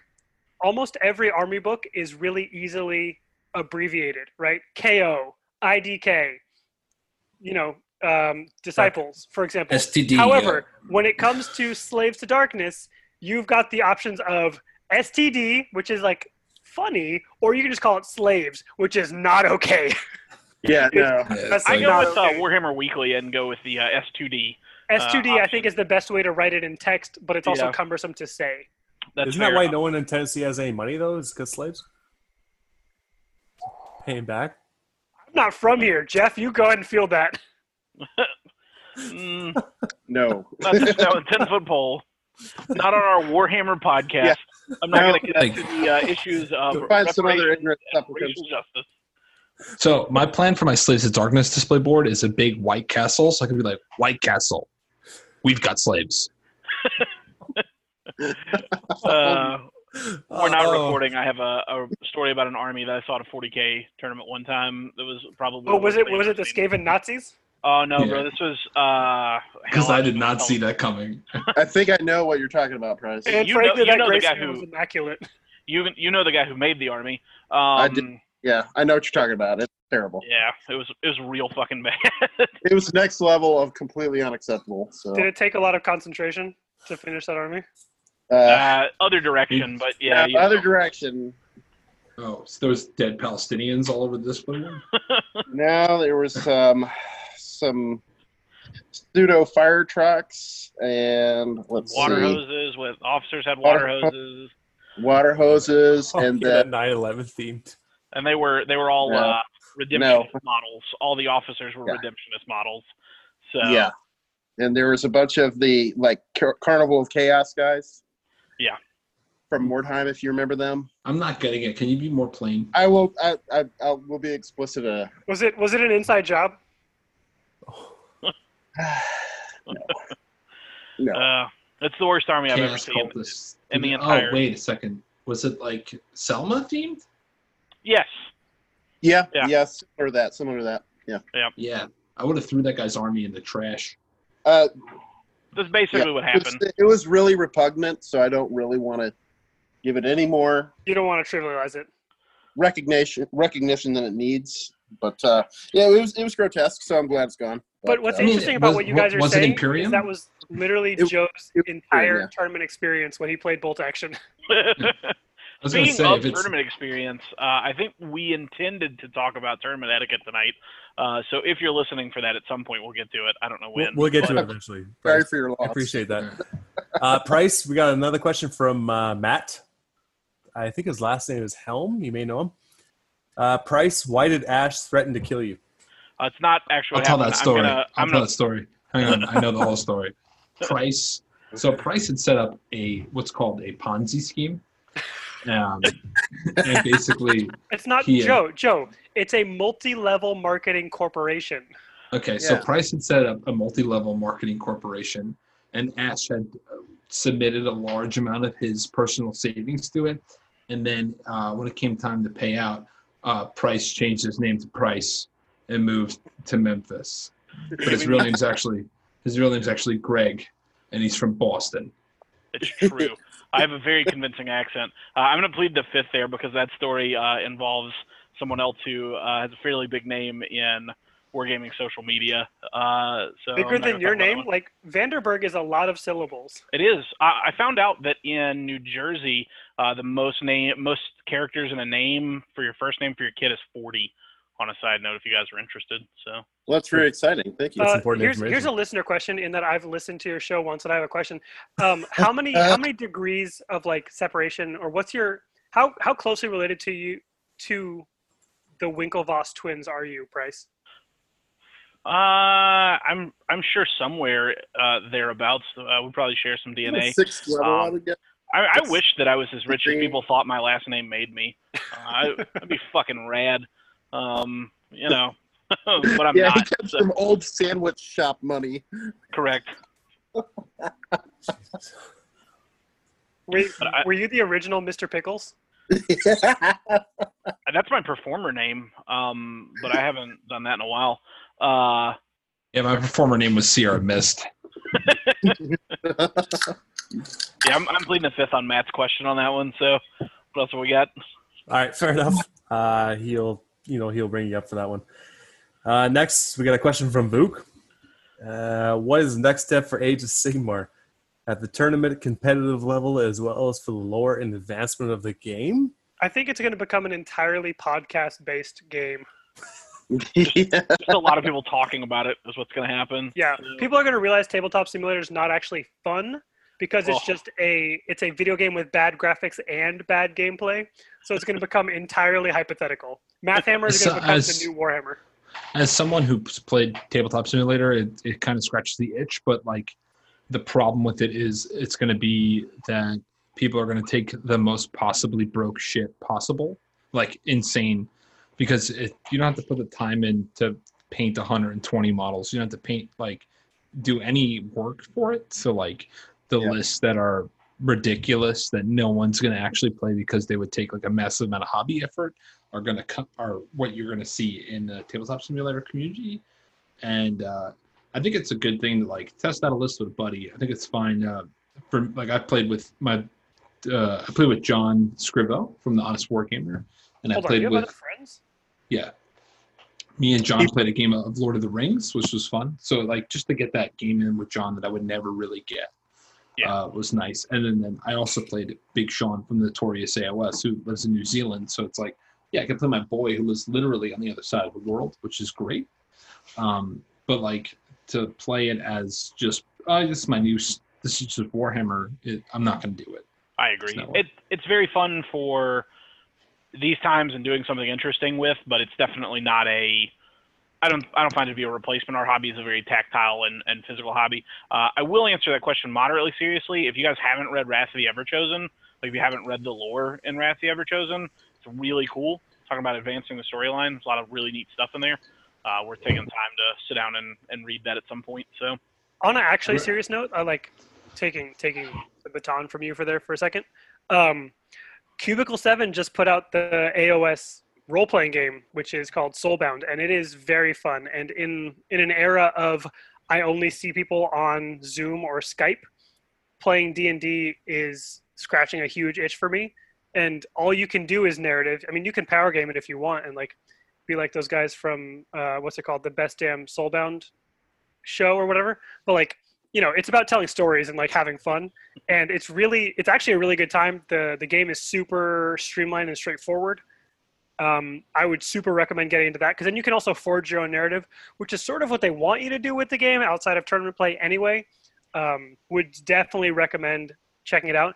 If you can't afford to download it, just let me know because they give you 12 downloads with every purchase and copy, but then also don't encrypt it. So I have it uploaded to Google Docs. Um, Jacob.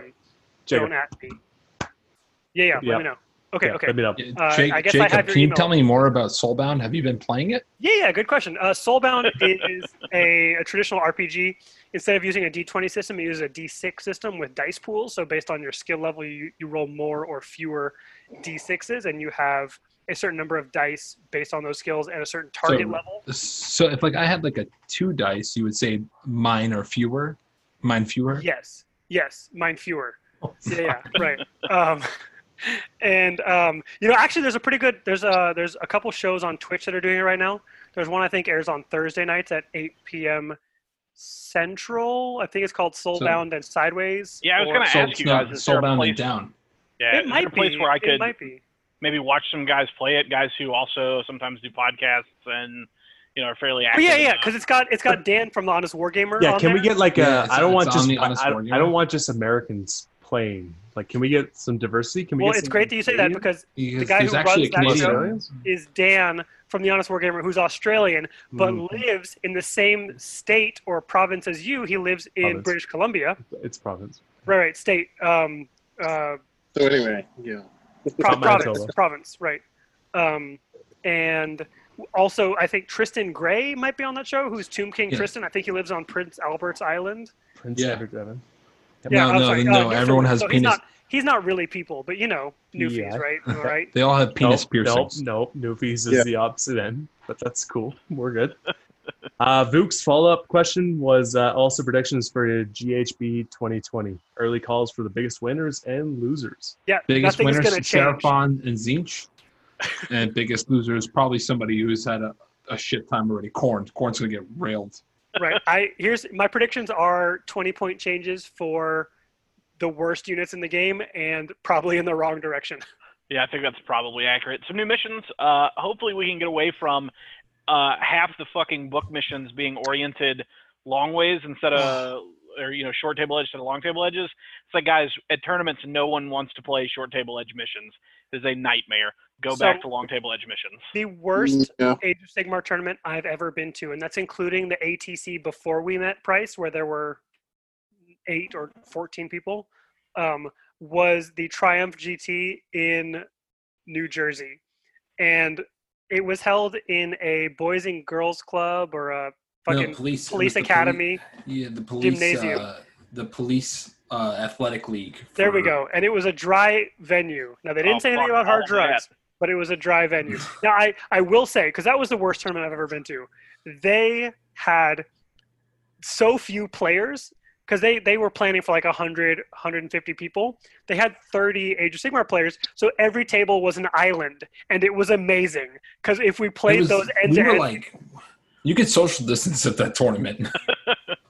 yeah, that's the only way to make those missions work. Because God, I just I remember when I got GHB 2019, I was like, why are so many of these deployment zones the wrong way? Right, they changed a lot of the normal missions that were fine and just had problems with where the objectives were placed. And like, oh, we're gonna fix this by turning the table sideways. And I you're was like, like, fuck. motherfuck! So now to move half my units, I have to walk around the table and slide past thirty fucking neckbeards. Yep. Uh, so hopefully that that's my prediction is that maybe we'll get uh, we'll get correct deployment zones. I don't know if it's a prediction, but it's my wish list for sure. My wish list is for Night Haunt to get back on top. Uh, Legion of Grief Legit. is great. That's nope, true. Night Haunt. Night Uh, Haunt. Yeah, that's the same thing. Also, uh, Erstwood, what's his name? Um, Oh, uh, Ben uh, Ben Sava. Ben Sava. Benjamin Sava Benjamin has won uh, has won tournaments with it. So uh, Night Hunt is still so real strong. Is Tony Gonzalez. Who? Or Alex Gonzalez. Oh, the one who runs uh, Adepticon. Does he? No. No. He There's does. two Alex Gonzalez's. yeah, Oh, it's okay. it's not this one. It's the he did really well at LVO slash. Can I say actually, Joe and I, Joe and I met Alex Gonzalez of West Coast Warhammer and some 40k notoriety at LVO, and holy God, that man could, like, I would let him hold my hips and let me shout, "I'm king of the world" on the on the like the prow of the Titanic. I don't remember. I, I was really fucked up at LVO. I think we played way him, dude. Should be. Uh, if you listen to our last episode, he was our guest. Oh, I'm I'm not gonna do that. But Yeah, um, Weird I I appreciate but your honesty at a bare minimum. That's it for user questions. Wow, you guys have very few listeners. okay. No, Yeah. we, we have I another. invited you. This was all a very not subtle ploy to get two more listeners so we can listen to the episode that we're on. Yes. this Yeah, is like exactly. running your Soulbound campaign on the Warhammer Weekly channel. Standing I- on the shoulders of giants. We're gonna No, take another sorry. break. We're gonna Sitting on the listen to some more people. giants. Taking a break, listen to more people shout out, and gone.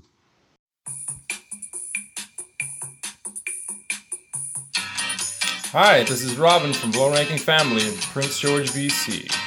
You're listening to Party at the All Points. Enjoy responsibly.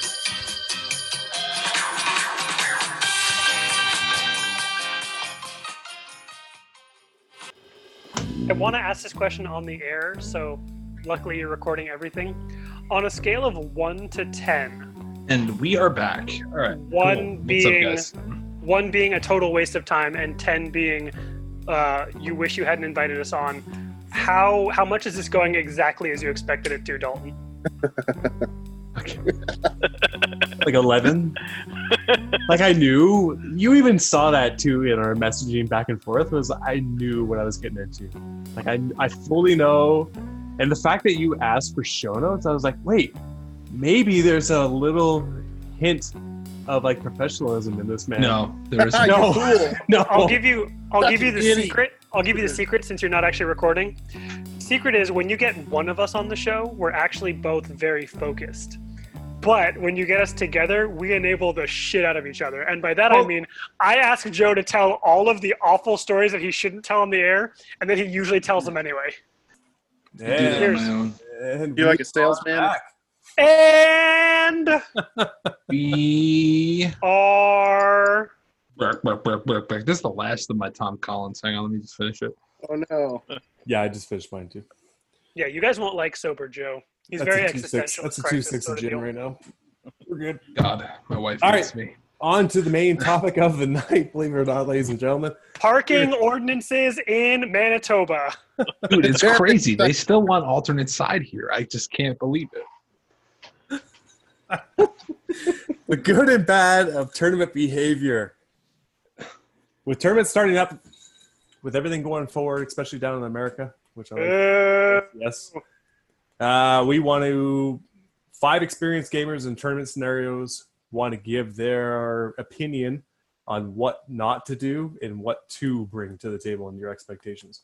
And we will start off with what not to bring to the table. So, uh, Jeff, Jeff, let's go with you. What do you What do you got, man? Let's let's let's hear some bad experiences and what not to bring to the table.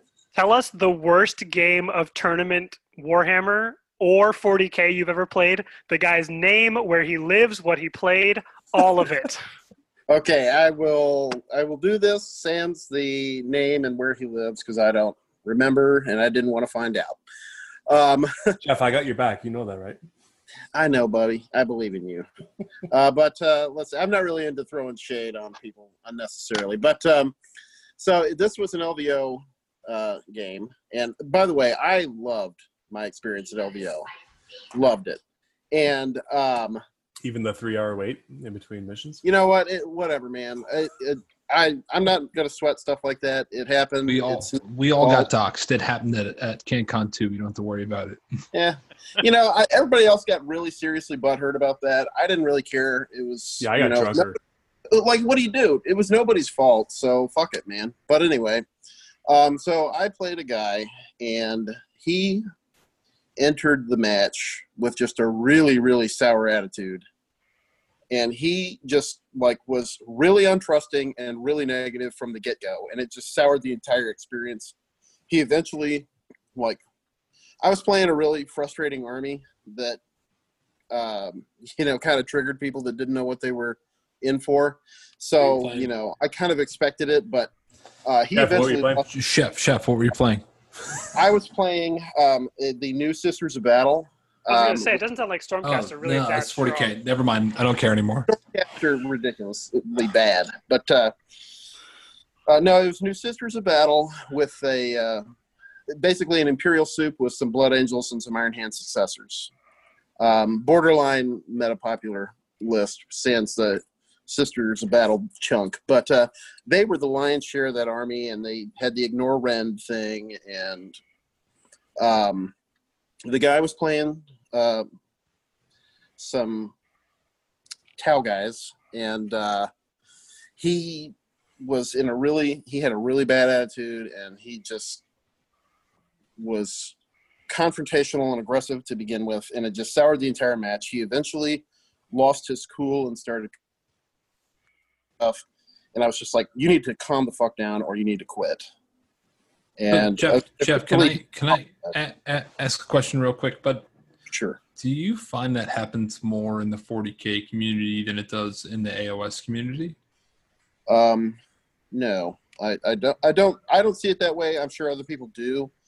Um, I think that has to do with personality and not to do with the game. And you have a mix of people in every game, so you know I don't. I don't think it's necessarily 40k isn't any worse at generating bad behavior than than AOS is. So I don't really fault a particular game for that. I, I fault the guy's mentality and perhaps the conditions. So Wait, I don't take the want high to. road, Jeff. Wait, take the high road. Well, I mean, you know, I don't want to shit on the guy. You know, he may have been having a bad day, and I would want someone to um, just like after everything has passed and the the blood has come down a little bit to just let it go. So, So you would know, you say he was was was he salty about the the list? well, he was salty about everything. way? I mean, like he was like, I was moving my guys, and he's like, you can't, like he was like bickering every single little thing. And I mean, and I'm not a sloppy player, but he was like, you know, he was like, hurry up, that's out of range, and like, and it was in range. He's like, you can't see, and I could, and it was just like he was just trying to bully. He was his. He was absolutely looking for every reason to disagree with Yeah. Yes, and he was just being super argumentative, and he had, he did not ever deliver on the front end. I totally so lost he- you until the words front end. Can you say that again? I'm sorry. it's actually really good though. well, I mean, he did not. He did not deliver the presumption of trust. Hmm. You know, he didn't just assume that I was being honest, which right. you should, in my opinion. If you want to have a good game and you want to generate positive reactions to yourself, you need to assume trust and you need to, uh, you know, expect it for yourself. You know, so if I can't, if I'm playing a game with you and I can't leave during your movement phase to go to the bathroom and expect you to be honest about what you've done, then we probably don't need to be playing. You know, if I can't run off and go pee real quick while you're doing your movement, then you know I'm going to give you that trust. And um, he did not give that to me, and so it started everything off real negative, and it just went downhill from there when he started to realize that he was losing, and uh, I ultimately did beat him, and he got really really mad, and so you know that one was probably one of the worst because he was really aggressive and it was in a high pressure environment. So Can I ask you how he What? how how did he act towards the end of the game? Like when he knew he had lost and it was time to go. How He did he was act super at that point? petty, super petty Like It what? got Can so- you can you for instance it? um he was like he left a gap for me to to wrap one of his guys so that he couldn't fall back right Yep. And um, he got super mad and like physically moved the models to close the gap and picked up my guy and moved him out you know? And i was like look man i planned this. I saw your gap and i made and i i made my moves because i knew that was there. You know and he got super mad about it because he didn't realize that he had made a critical error and i was about to capitalize on it. And it pretty much like that was the dagger that sealed it you know? Like Right. after i locked up one of his units and he couldn't fall back he was fucked and it was show's over you know like any glimmering hope of a chance of somehow coming back by getting kill more consistently uh it was gone after that and So- uh Jeff, Jeff, what he got- round he was it? really revolted i don't want to say that because then you'll be able to pin him down Oh, you don't want to say what round? it- Well, like, can you tell me, like, at like, were either of you in the shot of a podium or going to the bracket? Because that was for it was LVO, it right? was early in the it was early in the tournament He got his So, awesome like, game. it was early in the tournament What's had, that? Yeah, had, had either of you lost a game yet? I had not. Uh, actually, neither of us had. We were both undefeated at the time. So you're still in contention. What's yeah, we were still we were still in contention. We had both had a draw, and you were not you weren't out with a draw.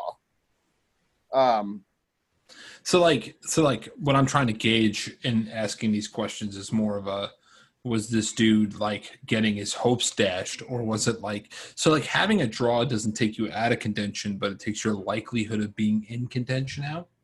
And it, it like that kind of even though I don't agree that that uh particularly makes like your actions like a good like a positive or negative like you can kind of like put yourself in the other person's shoes. And uh it just sounds like the guy was having a bad day and he took it out on you which is a shitty fucking thing to do yeah, I mean, like I that's it was later, and we were still in contention. Oh, so it was Uh, game three. good to know all right what's it, it was game three all right Yeah, hang on, gotcha, you stupid be- bitch. let me go on my my my premium best coast pairings because i love giving garrett Maloney money and um i'll figure out what his name is. Garrett Malarkey. Anyway, that was that was a very negative experience. He did not afford me the basic respect that you do for any opponent. Um, and you know what? I mean, he eventually crossed the line, and I had to shut him down. by moving your models. Well, no, when he started cussing at me, Oh fuck. I was like, "All right, that's it, enough." Yeah. You know, like uh, he, I get he he was getting mad and everything, and you know, I don't want to agitate him anymore, so I'll tolerate some things. But uh, you know, no, when he started the open disrespect and like going off on me about all sorts of shit and making personal attacks, it was like, all right, show's over. You know, you need to you need to relax and calm the fuck down, or you know, I'm gonna call a judge and you're gonna be walked out of here. It's so it's so alien to me to think about actively making someone feel bad about an experience at the table. Like I have had people who are passive aggressively taking advantage of games and taking advantage of situations, but even then I'm too and like maybe this is me being a pushover, but like I don't want to give them a bad experience. I'm not going to call them out and like make them feel like a bad person for it. But it sounds like this guy was like actively working to make you feel bad about how the game turned out. Well, he was just mad. I think he went in and expected to win, and I shocked the shit out of him. And then combined with the conditions and everything else, he just reacted incredibly poorly.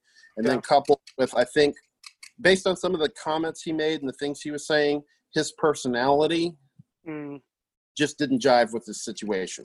sure. Was it So Dave Inman? me Beg pardon? Was it Dave Inman? I don't remember his name, and I'm not going to tell you. I'll take that as a yes. Not Dave No, Inman from no, that, wasn't, that wasn't his name. That wasn't his name.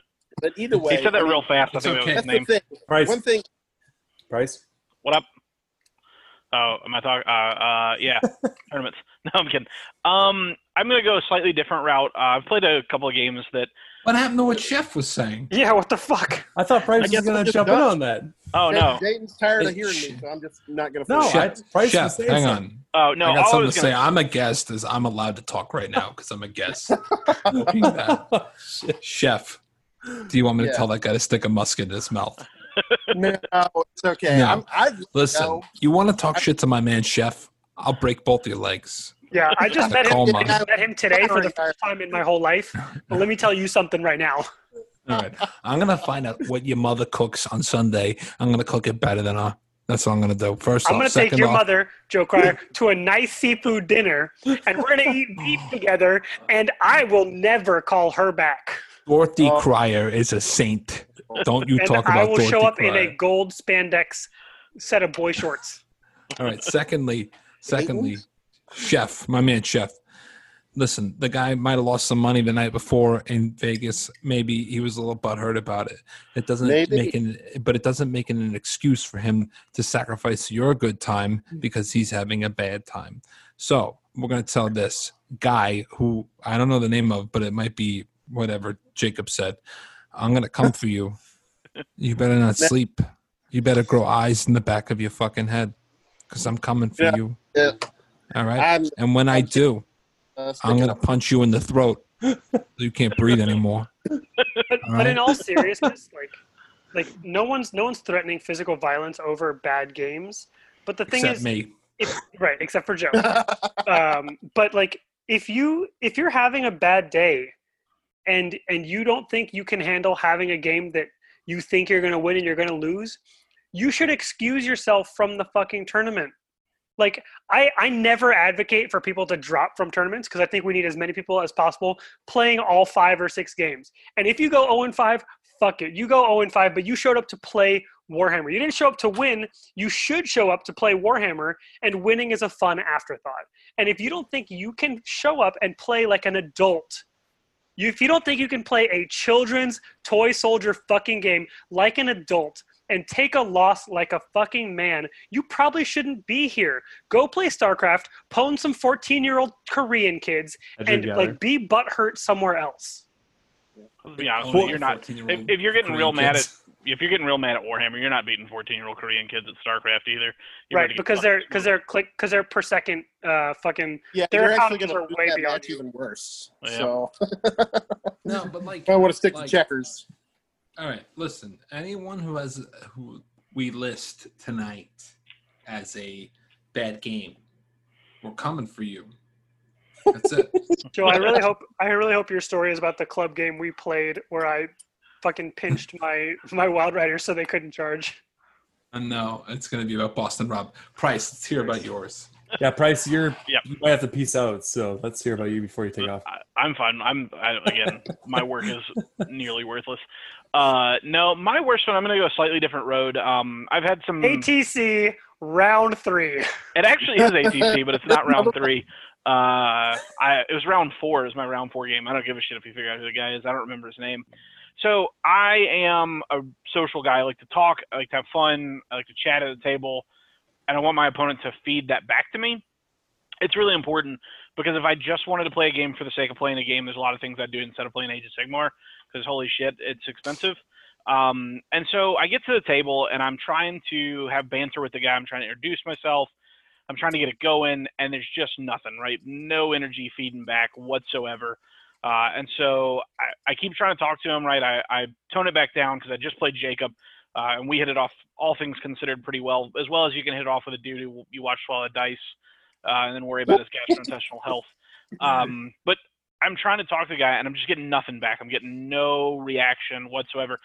It, it, to the point where we're getting on in the game, and I realize that this guy's just not interested in, I guess, having a good time, for lack of a better term. But we're even getting to the point where I'm a big intent communicator when I play games. So I'm going to tell you, hey, I'm putting this model here. The intent is that I am six inches away from you, so that when we get to rolling this charge, we know what that looks like. When We play the game, and I'm like, cool, this is happening. And if you tell me that, like there's a couple of times where he told me, you know, this is what I want to do, and then roll a charge and say, cool, let's rock and roll, let's go for it. I'm fine with that movement. Right, you don't measure it again. Right, but then he wants to remeasure all of my charges. Right, so we get to that point where I'm rolling my charges with the same intent, and he's like, I don't actually know if that's six inches, which is what you said, but um, it's like we agreed to that a few minutes ago during the movement phase, and so now all of a sudden it's a little different. It was just one of those things where, for me, the game is about camaraderie, and I couldn't get any camaraderie going in that game, which is for me a really big like. It dulls the game out for me a lot. It makes it takes a lot of fun away from it, and it ruins the social contract elements of a game for me. For sure. What was he playing? Uh, he's playing Gloomspite Gits of all things, which you would think is like a, I don't know. If, I, I guess I feel like the stereotype of Gloomspite Gits players would be that they're kind of fun and goofy and Well, destruction in general tend to be more funner games. uh, until Ironjawz came out, and now everybody and their brothers just jumping on the fuck you with Ironjawz list. But yeah, I, like I said, I- don't mean to suggest that like it's the worst game I've ever played, but to me, a big part of tournament etiquette is mirroring your opponent, right? So if your opponent is interested, and if if it's not what you want to do, right? Like if you're a lower energy guy, at least kind of acknowledge what's going on and and still try and find a middle ground because it should be fun for both of you, right? Like the game should be fun for for both people. Obviously, lists and results notwithstanding, because those things can have an impact. But even then, like if you're losing a game or if you're winning a game, either way, your demeanor really shouldn't, in my opinion, change drastically. Like you should still keep the same sort of energy and excitement level because nothing's worse too than like because in this game I, I ended up picking up the win, and as I started as things started to go my way, you could tell he was getting less and less into it, and it really sucks the fun out of like for me like the one freaking win I got at ATC. Uh, the guy's just like sour the entire time. You went one and three with Slaanesh. Bro, that Slaanesh list was terrible. That was one I had with Kairos. That wasn't the one I took to NashCon. Uh, I'd also played like three games with that list. So thank you, Price. You made me feel better. no, it was a significantly different list than the one I ended up taking at NashCon shortly thereafter. But yeah, like I said, for me, I, I'm the social element of the game is really important. I fuck if I win, like it's great to get a trophy, but man, I need to have a good time playing a game. So it's a lot. It's a lot harder to to learn to win. I mean, to lose with grace than it is to win with grace. Yeah. I mean, everything is easy to be like, well, it's all right, bud, when you're, you know, uh, when you're coming out on top. But yeah. when you're not, um, it's hard to, to suck up that that tough loss um, and and be okay with it. Uh, that being said, it's no excuse for people who uh, are sore losers, you know, having a hard time. But um, it's it's it's super tough, right? Because like I've been there at tournaments where I'm on like uh, an hour of sleep, and I have a wicked hangover, and nope, I've been don't riding. Make excuses for this guy. This is ATC. I was the only person drinking hard. Yeah, um, but Jacob, this can guy, you put down the scratching on the audio? Thanks. Oh, is that super loud? But, but it sounds it sounds like this guy was Sorry. a pussy. I think I think so, the commonality you can take from both, from, from both J-Off's and Prince's games is it sounds like people get expectations of winning games either before the game starts or mid game. There's a there's an expectation of I'm gonna win, and then that becomes connected to their their experience or how they perceive the idea of I'm gonna have fun. It's like, I'm oh, down I think well. I'm gonna I'm, I think I'm gonna win therefore i'm having fun right yeah, right very... and whenever whenever you connect those two things you're in for trouble because every tournament has the same number of people who go 0 and 5 as people who go 5 and 0 and the average is going 2 and 3 or 3 and 2 which means if you go 3 and 2 that means probably five hours of your tournament right? If every game is two and a half hours five hours of your tournament you're not having fun. What the fuck is the point of paying 65 or 70 dollars to, to, to not have fun for five hours and then to actually have fun for seven and a half hours?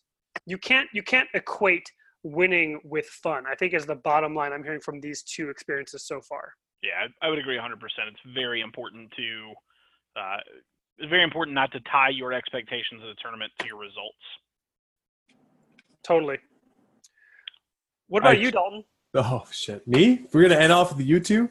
Oh yeah. Uh, of course, it's our show. uh,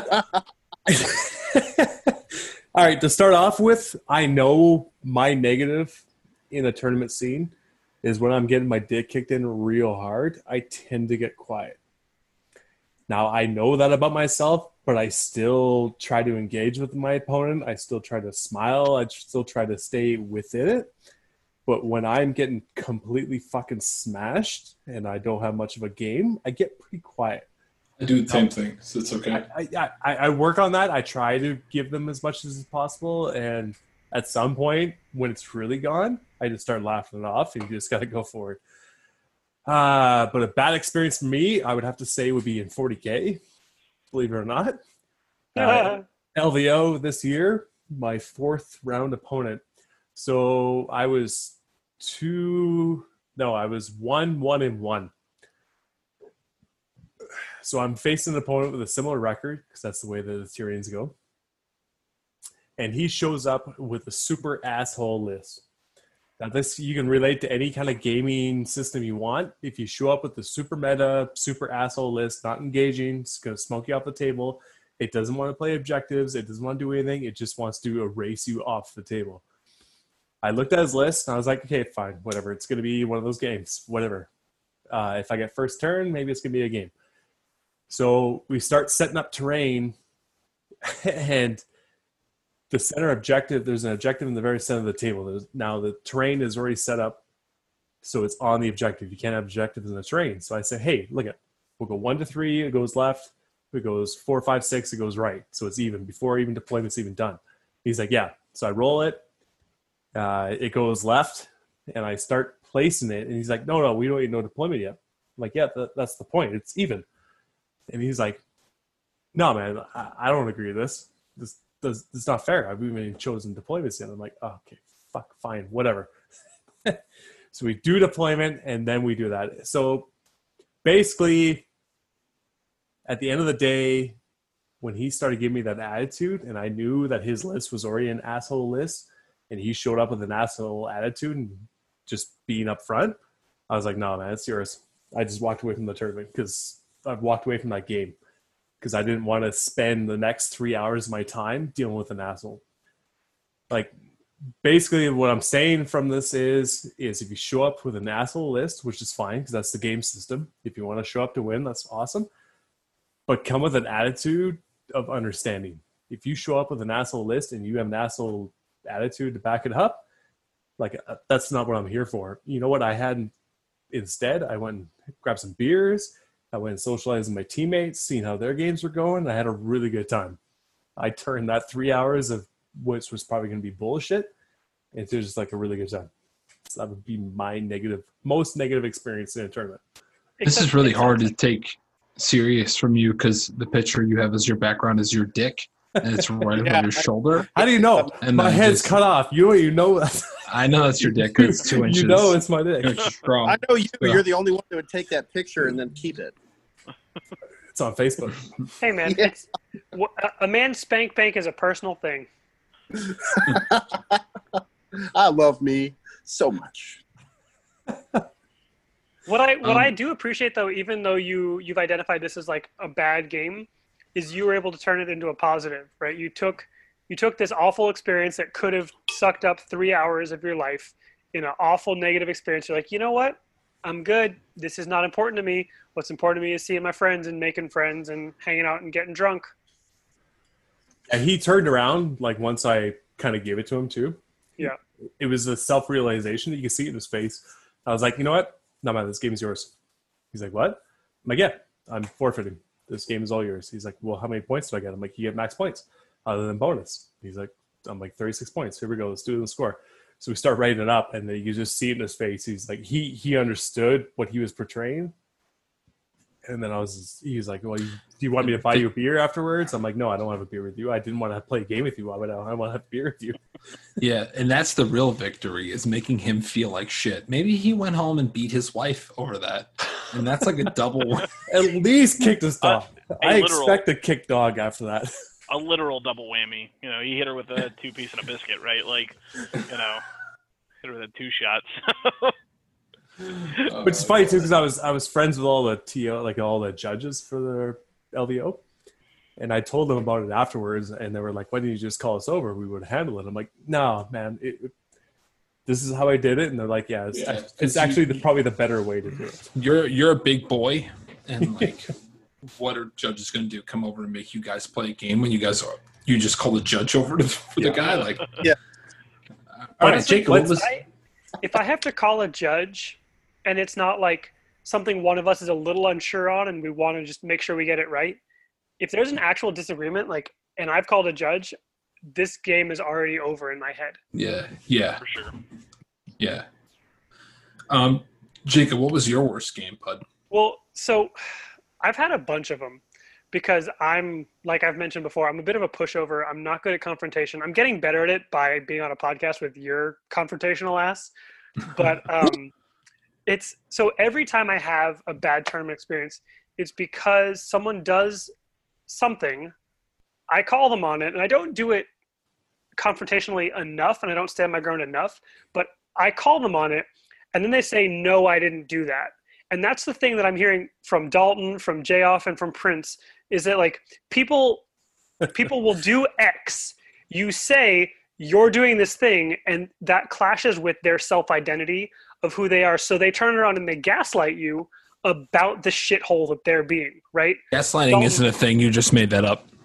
Oh man, gaslighting the man about gaslighting. I must That's I meta. must be the problem here. See, I do it every time. No, but like uh, Dalton, it sounds like your opponent did X, agreed to X, and then you said, "Hey, you can't do that." He's like, "I'm not doing that. I don't know what you're talking about." Right? Same thing with Jeff. Right? Like your your opponent came to you and said the things you're doing, which are agreed upon in the rules, are not how the rules work. Right? Prince, you operated on the assumption that intent mattered and you stated your intention and then when when it came time to to actually make those things happen he called into question the reality that you were living and that's exactly what happens to me pretty much every time someone will do something deceptive be it removing a model in uh, when when removing casualties and then i say like oh it looks like you've actually got a bunch of models that are out of coherency you're gonna have to remove a bunch of those and then they say no that didn't happen or when they they move models improperly using a Kunnin' Rukk at nashcon 2018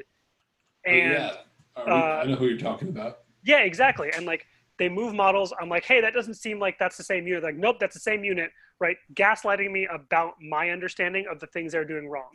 And so to be completely upfront, like I'm really bad at owning my mistakes. And if I fuck something up, my first response is to convince you I didn't fuck that up. And then I'll look at it afterwards and be like, oh, did I do that wrong? Maybe, but at least I won the game. Right. So like that's the same problem a lot of people have. And owning your mistakes. So like um another good example is when at, at LVO. Wow, funny that all of us had really shitty games at LVO. I had a good time at LVO. I, Yeah, we didn't all I drink better know. end on a together. positive. Actually, I do not actually, want this to also, so to be fair, I just realized the game I'm talking be about was actually at Nova. Um, you know, I asked the guy, "What do what do your units do? I haven't played against your army," and he gave me X, Y, and Z. And then, so I have an understanding of how these things work. I start playing off of that, and then says, "Oh, actually, also this, right?" So he's adding things. He's he's telling me my understanding wasn't real, and also when I called him on Arkanauts having Brave six, he's like, "No, they definitely have Brave seven. And I'm like, "I'm not going to fucking check your work. If you need to win by by not battle shocking off, then that's that's what you need to do, right?" But people who set up expectations one way, be it telling you what you understood about the game was wrong, or be it um, you know changing changing the the measuring stick halfway through a game, that's the biggest thing to me, and that's also and like I, I know Joe alluded to this earlier that like we used to play a little bit of Malifaux is like the gotcha moment was built into the mechanics of Malifaux because if you didn't understand your opponent's rules perfectly, there was no way you could see what their strategy was coming in, and it feels super bad. You feel so dumb when someone got a strategy off on you that they planned the whole time and you couldn't see it coming because you didn't know what all their shit does. And it's the same thing in AOS. Like if you don't know what to expect, it feels so bad and you end up nursing this this resentment towards this person because they took advantage of either you believing them or they took advantage of the fact that you're gullible enough or like a passive enough person not to confront them on them being a shitty person and changing and like moving the goal the goalpost on you. Gets off soapbox. Here's more beer. I, mean, did not see that coming. I, I'm sure that Joe's uh, Joe's story is going to be uh, better than all the rest of ours uh, because Joe just you know probably threatened to kill a guy at the end of his game. Um, but I think the core here that we've seen is that i intent and honesty are, are are a big deal, right? Like especially in a fucking minis wargaming game. I really hope Well, Joe's bad I mean- game is about you, Prince. It, it very well could be. Uh, I mean, he at some point during our NashCon game uh, looked at me and he was like, "I will fucking karate kick you uh, after this game's over." So I mean, I think Ah. if you treat everybody the way you want to be treated, every game will end in a reasonably decent fashion. You know, just No. treat people the way you want to be treated. Yeah, but some people are just assholes, dude, and that just happens. um, I would say my worst game at AOS is not my worst game of tabletop wargaming. Um, my worst game at tabletop wargaming is from Warhammer Fantasy Battles. Um, so I'll tell that really quick. But I played a guy named Quentin Bond Oh, Q- the last QCR ever. Now, Quentin Bond was a friend of our club. We we had hung out with him a bunch of times. Quentin Bond probably weighs 550 pounds. Whoa. conservatively. Yeah. Um, Q is a generally okay, tolerable guy. Starts talking politics. He's an idiot. He's um, so we were playing round three at QCR. It was last QCR ever. So Warhammer Fantasy Battles was already dead. Age of Sigmar had Um, already come out at that point. It was like a, a Yeah. month old. AOS was out, right? So we're playing at QCR, we're playing square based, and QCR did an optional hobby hero. So that meant you couldn't win the tournament. You weren't supposed to get over 10th place, right? Um, so it was just like, I'm going here to play good games of Warhammer. So I said, you know what, dude? I'm gonna do that. That's what I'm gonna do. I'm gonna, I said to my my buddy Mike Hengel, who runs the event, I said, Hengel, build me a soft comped Orcs and Goblins list. That's what I want to play. I didn't get to paint my my ONG. I wanted to play them. Build me that list. I'm going to play Hobby Hero. I'm just going to go and have a good time. So it's round three. I am 2 and 0, and I'm playing Q. And uh, Q was drinking, like, you know, those big 40 ounce beer steins? The like the massive beer With steins? the with the lid on them and everything. The fucking well, like, no, like, the, it was an open glass. But he Oh. had drank like Like three think of about like those. when you order a pitcher for the table. yeah. Yeah, yeah. It's like Yeah. that. He drank three of those of margaritas. And like like you know how in warhammer it was fantasy i don't know if you guys played but it was kind of like really clear what was going on in the game. Because like if i'm physically touching your models that means we're in combat and i charged you. And he would be like you didn't charge me. I'd be like my fucking models are touching your models dude. Like so i don't know what to tell you. So like that happened a lot in our game and then the whole time he kept screaming, "Witness me!" and spraying himself with silver, like uh, confectionery paint on his face. His face is all like gray and silver. Yeah. So um, that was and like I remember being like, if you need this game that bad, you win. I don't care. You're you're giving me the a bad time. Like, what's going to be like the last time playing the game that I love? Like, why are you why are you being such a fucking asshole? Flash And, like- forward to 2020, where Joe still hasn't gotten over not getting to play Warhammer Fantasy Battles, and it, it literally is the last game of the game you loved. the last game was at uh, Alamo, but Oh, that's right. it was like one of it was super. You know, I mean, like that tournament was great, but it was just like Q was being a dick, so it, was, it made me feel really negative. Right. So now my worst AOS experience was playing Rob. And uh, say his last name? Should we just go for it? Yeah, I can't remember Prosecca. Proscia. Proscia. Proscia. Rob Proscia. He's from Boston. He's actually not a bad guy, um, but he did one thing that is something I would never do. He saw me make a mistake, and instead of pointing the mistake out, he opened his rule book to that point and bookmarked the page. So then So when it gonna came remind up, you afterwards. so yeah, so then when But it he came knew there was up, going to be an argument. He knew it was going to be an argument, so he opened the page and like just handed me the rule book, and I was just like, you know what, man, you're a fucking asshole. That's a fucked up move. You gotcha me. That's not beating me. That's that's gotcha someone like, which is something in AOS that really isn't a thing.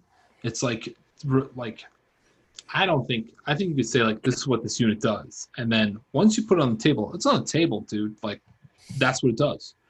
And if you forget, that's your problem. But to be like, yeah, I never told you about that, but this is how this works. Here, I'm gonna shove it in your face, and like similar to what Price said, I didn't like threaten the guy, but like I was right away like that's fucked up. What you just did was fucked up. Like, and like I was one table away from Jacob, and I like told him like I told Jacob "Th- what this guy just did to me was fucked up. And um, And then I went to his defense. yeah, you did, but like the way he went, it wasn't like super clear what the way he went about it at the time. The way he went about it was wrong. Like telling your opponent, like, "Hey, you're moving off those objectives in your turn one. You're not going to hold any of them. Do you know that?" Like, Yeah, that's is fine. It's it's saying, "Oh, I don't, I didn't get it." Like, that's not how those objectives work. That's not how objectives work. Is another thing, but like bookmarking the page was the fucking problem. yeah. That's yeah, an he asshole knew. So like he, I mean, With what's this, funny? though- he's done what Go he did, gotten away with it, but it was just because he was so prepared to dick you it was so premeditated. That's ugly. That's what makes it here's, fucked up. here's an interesting here's an interesting question though because this is super common with knife to the heart and like joe i i agree with you but i've been on the other side of that where knife to the heart says starting at the beginning of turn three the player that controls both objectives immediately wins the game and the rules are pretty clear that to control an objective control is established at the end of each player turn right so it's become a convention for people who play in the tournament scene that knife to the heart actually starts scoring at the end of two. Right. Because effectively Now- you can Sure. win. Exactly. Right. So so Joe, it's it's an interesting question because I've had games where I'm playing somebody and it's it's a it's clear to me that they don't actually understand that this objective scoring at the beginning of turn 3 is going to end the game. And I've come to the realization that I think it's probably my responsibility at the before the game starts to say, "Hey, just so we're clear, if I control both objectives at the end of 2, that means that when 3 starts, I immediately win the game." I think that's a responsibility of any player who's going to go for that end of turn 2 strategy. But the caveat is that not every TO rules it the same way, right? So I've won games because I hadn't asked a TO. I was banking on the TO ruling it correctly, but I didn't actually talk to my opponent beforehand. And I, at the end of two, I said, "Hey, we should check this before we start turn three, before anybody moves anything, because I think I'm going to control these objectives. Can we ask a TO?" And I think that that's probably that's probably me being in the wrong but also at the same time it's tough because you don't know how every TO is going to rule because it's not entirely 100% explicit So I, I understand what you're saying, but the problem is is the anticipation of a confrontation and Right. instead of when you obviously realize that that might be a problem, Yep. you didn't say anything. So Yep. you you and then you prepare. That would be like it's turn two. I'm going to move that model off that objective. You're like, well, let me just mark it in my book what page that's on right and and that's the problem like noticing that your opponent's making a mistake that he obviously doesn't understand and preparing yourself to shut down the argument about it is more fucked up than just saying hey man like he if he would have said like hey man you're not control those objectives i might have still made those moves right because I'm I, at the time I was kind of newer to AOS, but instead of not saying anything, he let me make the mistake, prepared himself to to make me feel stupid about the mistake. right I mean, I know that might not have been his intent, but that's what he really accomplished. okay And so then so in a hypothetical and then also you're playing the then then the afterwards he was he's been super awkward ever since. Like, you know what I mean? yeah like, but that's I not went up that's to him at not what another comprises I went up to him at other tournaments and I was like, "Hey man, like it's water under the bridge," and he was still uh, kind of a fucking asshole about it. So like, like, it is what it is. But like, Yeah. it felt like a shitty move, and ever since then, other things that he has done is only kind of like solidified my my Yeah. experience. totally Well, I mean, that Dalton, sounds what do like you think? practice behavior. So you weren't the first, and you won't be the last. Yeah, and I was going to interject, Jacob. I think you are doing it the right way when you talk about knife to the heart at the start of knife to the heart. It's one thing if it's middle game, you're hitting round two, et cetera, et cetera. But I, every time I play knife to the heart, have that conversation because it's super important. Because there's nothing that feels worse than losing knife to the heart because you didn't understand how objective control works in knife to the heart. You have that conversation at the start of the game so that no one is left on that. But I think like there's you can have obviously like uh, regardless of your opinion on winning sportsmanship et cetera we still want to try to win games right we all uh, in some avenue are competing to win a game but at the same time except like, for jared don't but we're all trying to play a game and at least have some degree of, of play there. But I think you should always have that conversation, right? Because if you're winning a tournament or you're winning games off of your opponent doesn't know a rule, I mean, I guess if it's that important to you, that's cool and go home and put your trophy on the wall. But it feels like you've really missed the point, right? Like if, if there's a point of our hobby, it's somewhere way left field of where you've landed at in the process. counterpoint dalton I was just gonna sum it all up. If you can give like a brief description on what not to bring to the table, for the negative side of things before we move on to the next topic? Jeff, sum it up. To not bring to the table? Yeah. Based on your experience, what you saw, sum it up point. Um, okay. For me, is come in with a positive and trusting attitude. Um, and, you know, just don't try to be civil, even if the guy is negative. You try to maintain your civility and show that trust that is required for this game to ever even be possible. Bryce? Uh, a gun. Don't bring a gun to the table. Um, no. um, you are not from Tennessee, bud.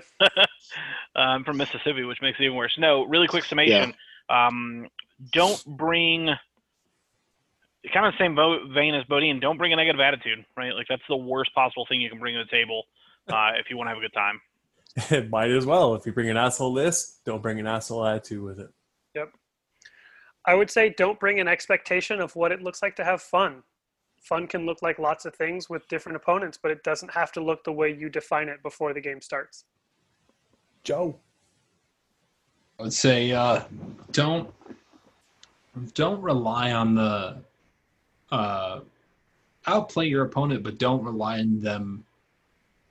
Uh, don't don't don't withhold information from them to make yourself to to to control the win.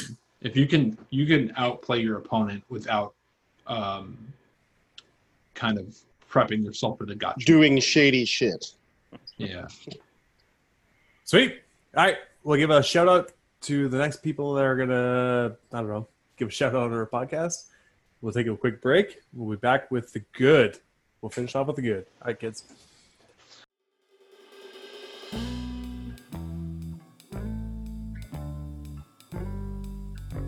Hey, this is Joe Kreider, competitive AOS coach of Titan Wargaming, and you're listening to Party at the All Points.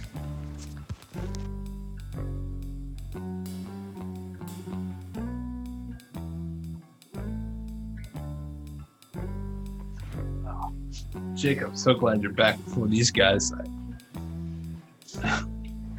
hey, you have fun with these jerks?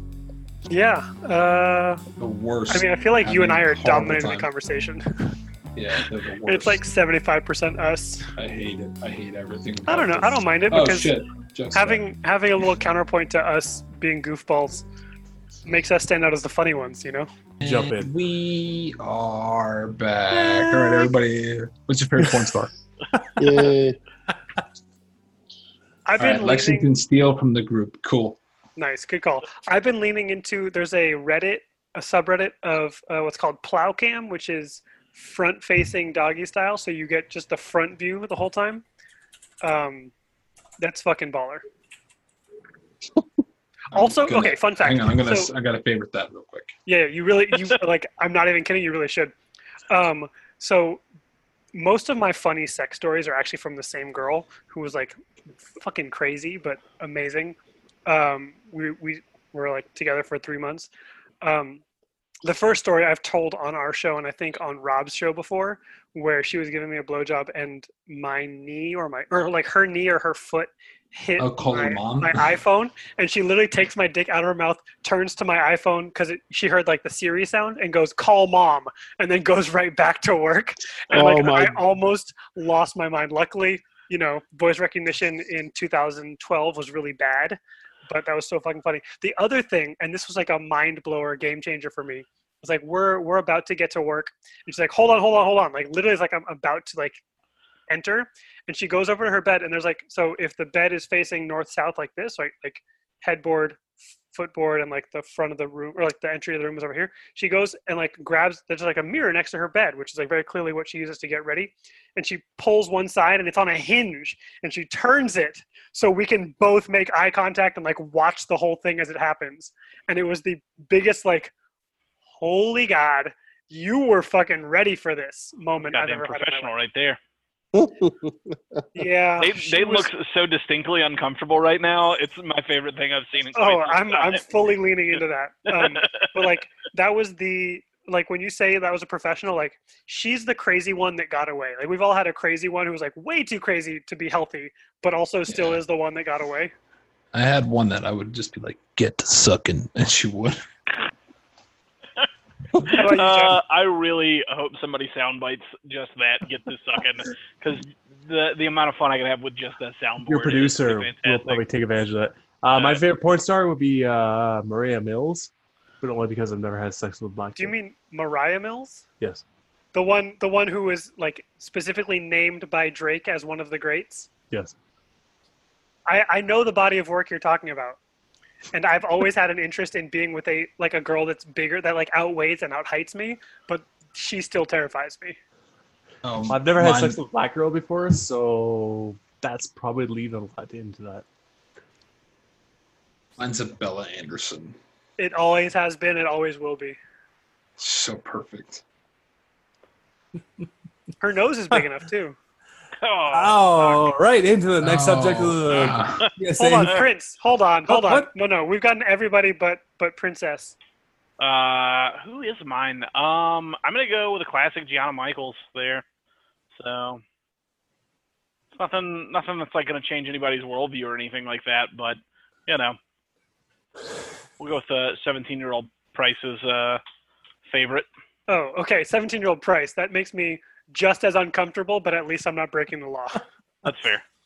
I thought you were Uh, to the cougar like Brandy Love or something, or I'm I'm a fan, dude. I'm I'm a big fan. Brandy Uh, Love. Oh yeah, Oh yeah, Brand, Brandy Love. She the, classic. hell yeah. Actually, okay, this is gonna sound weird, but like, bear with me for a second. My like probably if you if you chronicled my uh, Pornhub searches for the last like two or three years, actually stepsister, the stepsister, stepsister. No, no, no. Like, funny enough, it's actually a male talent because he like consistently is getting the girls off big time. So it's a, Peter like a- North. no, uh, Owen Gray actually. Really? I was always going to be like uh, Johnny Sins. but Uh, Johnny no, no, no, Sins no. Ed Phillips. I say Peter North. He's Canadian, Is he now? That Yeah. makes sense with the North. I get it. and he has a huge. He has a huge load. I mean, I'm sure they all do. Um, but no, No, seriously, look up, ejaculation is massive. Disgusting. look up, look up Owen Gray. Like it's it's quality Gallons. stuff. Um, what's funny is uh, back to your point, Joe. Um, one of my coworkers and I, and like this is from the company that I recently got let go from for COVID. I'm not convinced it was actually COVID related, but anyway, um, Is it your social would social mannerisms? big time. We would send memes in the like work group chat. Like whenever someone posted something about like like respect our troops or something, we would post a picture of Johnny Sins from the porns where he's like in in uniform and be like, retweet this if you're not afraid to love America. Like. It was so fucking uh, funny. Oh, man. Shit. Okay, so Jeff, tell us about the good times you've seen in tournaments and what your opponents have brought to the table that impressed you and like wanted to give you your vote. Oh man, is it all going to be cocaine? Not Joe. Not Joe. Sorry. Joe. Joe. Stay away. Go back to Boston. Jeff, your turn. Wow. Um, let's see. Probably just because of recency bias. Uh, first of all, I generally have good games, um, so there's a lot to pick from. But one of them just always seems to float up to the top of my head, uh, and it was was also LVO. Um, 40k. and yeah, it was 40k again. Recency bias and volume. I've played a hell of a lot of 40k. Um, I was playing a guy, and he had. It was once again, you know, remember my list is something that's a little bit of a surprise for people at this point. And he was playing a uh, Tyranid and GSC combo, and he was in a really good position. Uh, this was round four, I believe. So, um, he we had just a great, really open, understanding game. There was no bullshit. Um, and you know, he's a top level competitor, and there was not an ounce of salt on this dude. And uh, Or fat.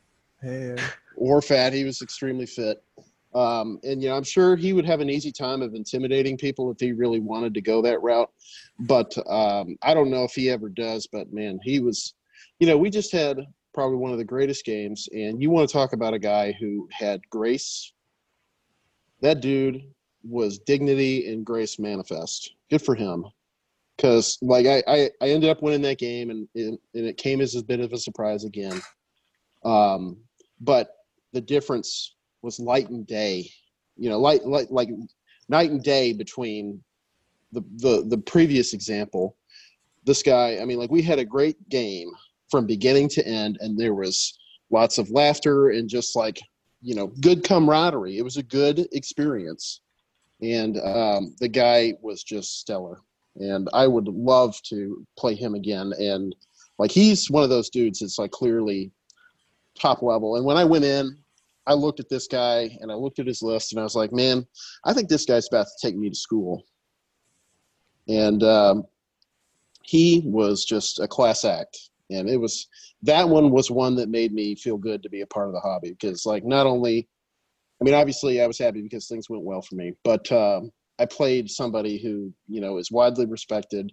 He showed a lot of class. He wasn't you know like he was obviously very curious about everything and you know but like he wasn't bitter and i expected you know like it, like with that it became clear that people were probably going to or could react poorly uh, and he did not. And he was a class act and everything that i talked about earlier about showing trust and just being honest and just you know being a good dude was enacted there. And that was one of the best fucking games i've ever played.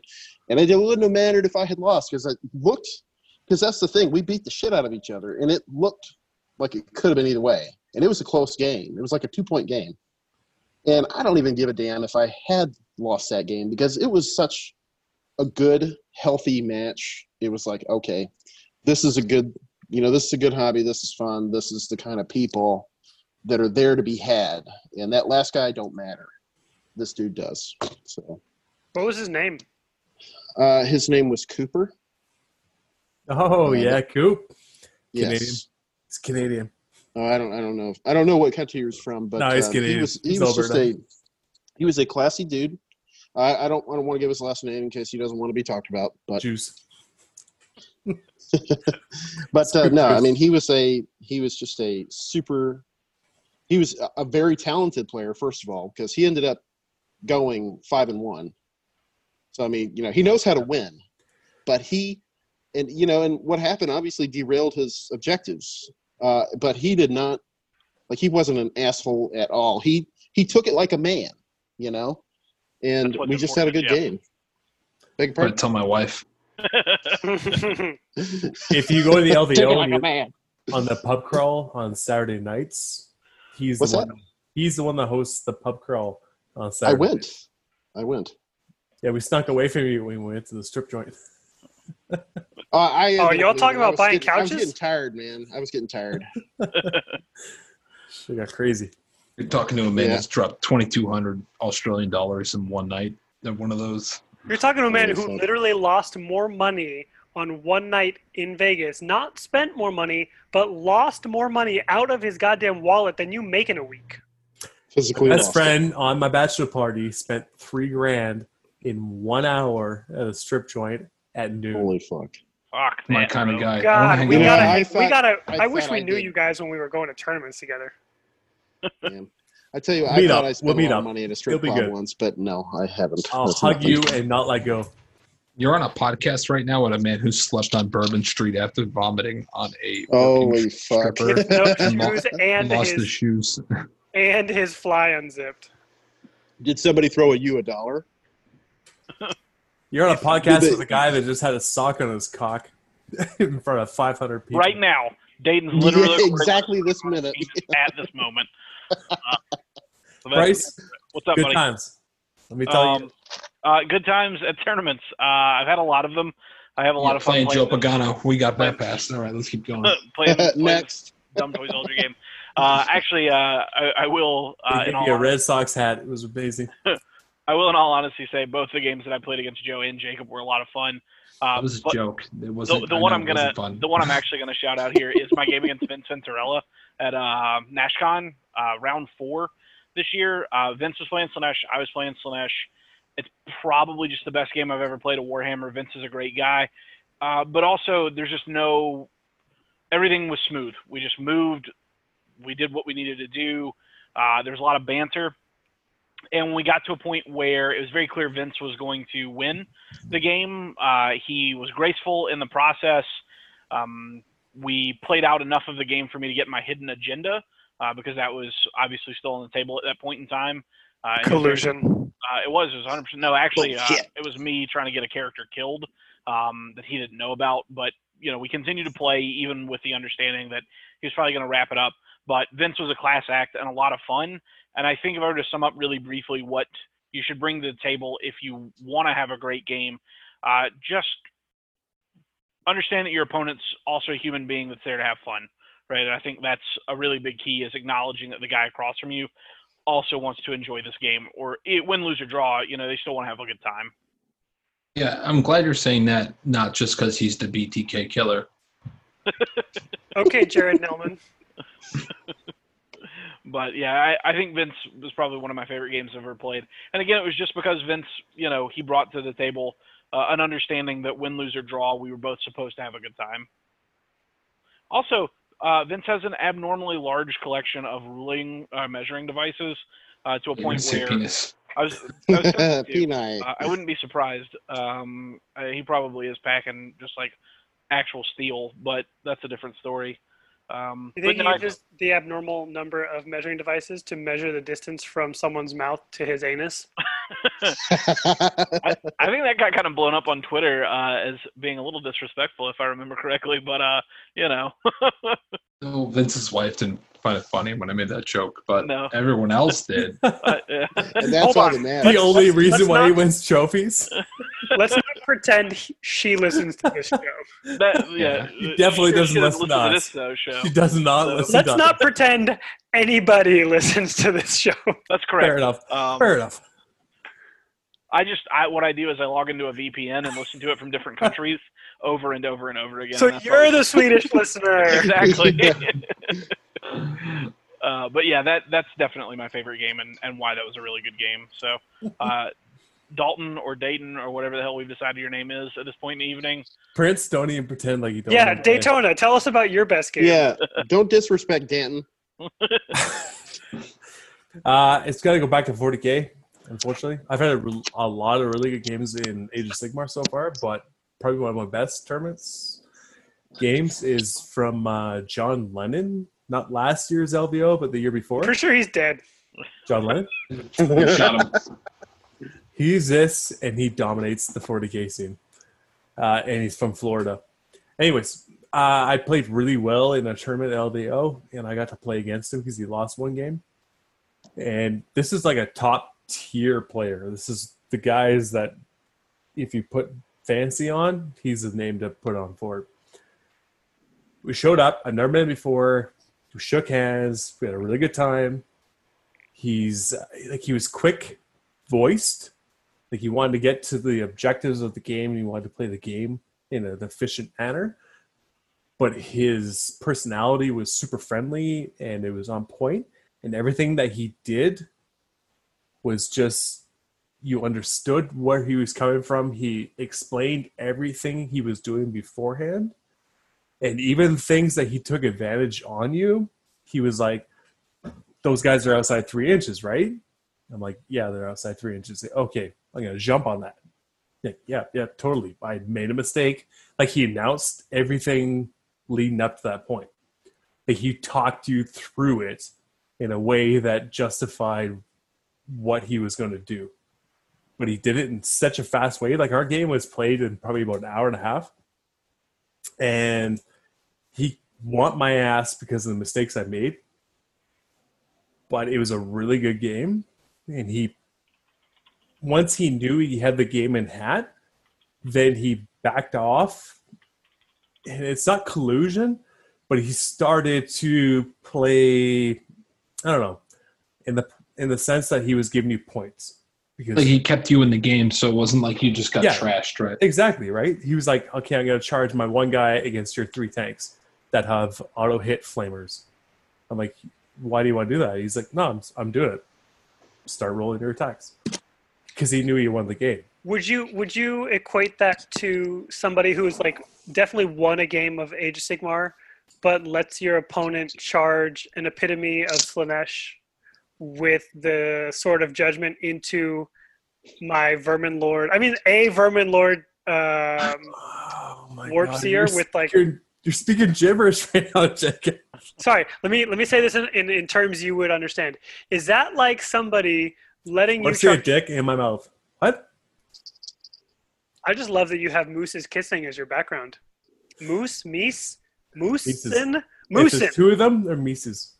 mees, meeson. Mies. Uh, so it sounds like to me you're describing a situation where your opponent gives you uh, a juicy target for no reason other than to make them feel like they're engaged in the game, even though they've already lost round three of ATC against Right. your student. So let's. As I recall, that uh, that happened pretty early in our game. I definitely was losing that game, uh, but if I remember the situation correctly, I was observing. I wasn't involved.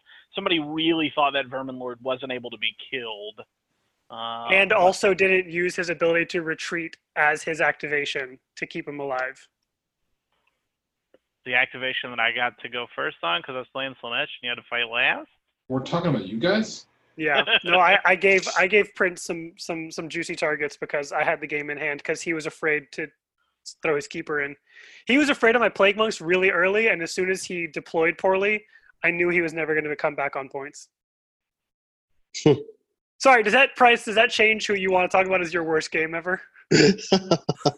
No, not by a long shot. Anywho, so we had a super tight game. He advanced it forward by his talking method, and it the game was undecided until turn two when I made a mistake, and then he announced the mistake I made, and then jumped on it, and then it turned into a casual game for him and I, because I knew I couldn't pull it back. But in the same sense, like everything that was done, it wasn't a gotcha. Like it was announced. Like look at this is what you did. Are you sure you did this? Okay this is what i'm to do. And this is like a top tier player and he damn near could have won lvo this year. But it's that kind of attitude that you just when when you start getting close to the sun and it burns you and it puts you back but you still want to jump back into those games because you had such a good experience i feel like that's the kind of people you want winning the games. Because here's a guy that's never really gotten to the top very often, but he got, you know, he he got a taste of it, and that's what he gave you. Sounds like a good time. Yeah, I mean, was- if if we name? met in an alley, it was good. Uh, John Lennon. Like the guy who died from the the Rolling Stones. Uh, Yeah. would you rather be the It's Rolling not from the Rolling Beatles? Stones. What the fuck, man? Sorry, I from would- the Ramones. Seriously, Joe, Joe, Joe, Joe. Oh my serious God. question: God, why? Would you rather be the Beatles or the Rolling Stones? Rolling Stones. Yeah, same. All right. Good. All right. Keep us on some modern track. Let's rock and roll. Joe, Joe. talk to us about your your best game of Warhammer. Thanks, Jacob, for hosting this podcast. Jacob, Glad to have you guys on. Yeah, very- I don't know where I am right now. Thinking about my best game of Warhammer, and uh, there's just there are a ton of good games, but uh, my best game ever was against a guy I've been friends with for years, and like just love this dude to death. And uh, um, you guys all might know him. His name's Tony Pacheco. He's the creator of War Scroll. I uh, I played my first ever tournament game of Warhammer 8th Edition with Tony, and uh, he was the reason why I met Jacob and all the guys in the Bay Area. So, um, yeah, Tony's just a stand-up dude. But my recent games that was really good and stand out in my memory is Jordan Duncan. He's a Canadian. He Hey. seems to be a, a bit of a, a, a, a, a trope going on there. Um, but Jordan Duncan, I played at the boys. He was the one uh, person to beat me at the boys, uh, and he's just a fucking great dude. He's handsome. He's tall. He's got a great smile. Mm. Um, I don't remember our game, but I just remember being lost in his eyes. I think that's how he beat me. um, but uh, for AOS games, like most of them are really good, so it's hard. And like the ones that are bad stand out super starkly because you're like, holy shit, this is fucking awful. My last two games are good games, right? And like, you know, Price trounced me, but I had a great time playing him. And like, like, yeah, I did complain to Jacob about like how I felt about Slaanesh, but there was never a bad thing said about Price. Like, and and that's the great thing about AOS right now is like, you could have a bad time against the list, but have a good time against the person. You said you wanted him to go back to the Lollipop Guild and go fuck a horse. If you went back to It's, the lollipop very guild, it'd be really hard to fuck a horse. You need a couple boxes. Yeah. Maybe he's don't into horses, dude. super He's a cheap. hor- maybe Price is a horse girl with a last name like Vandenberg. You know, he grew up with a lot of horses And on his eighty thousand acre property.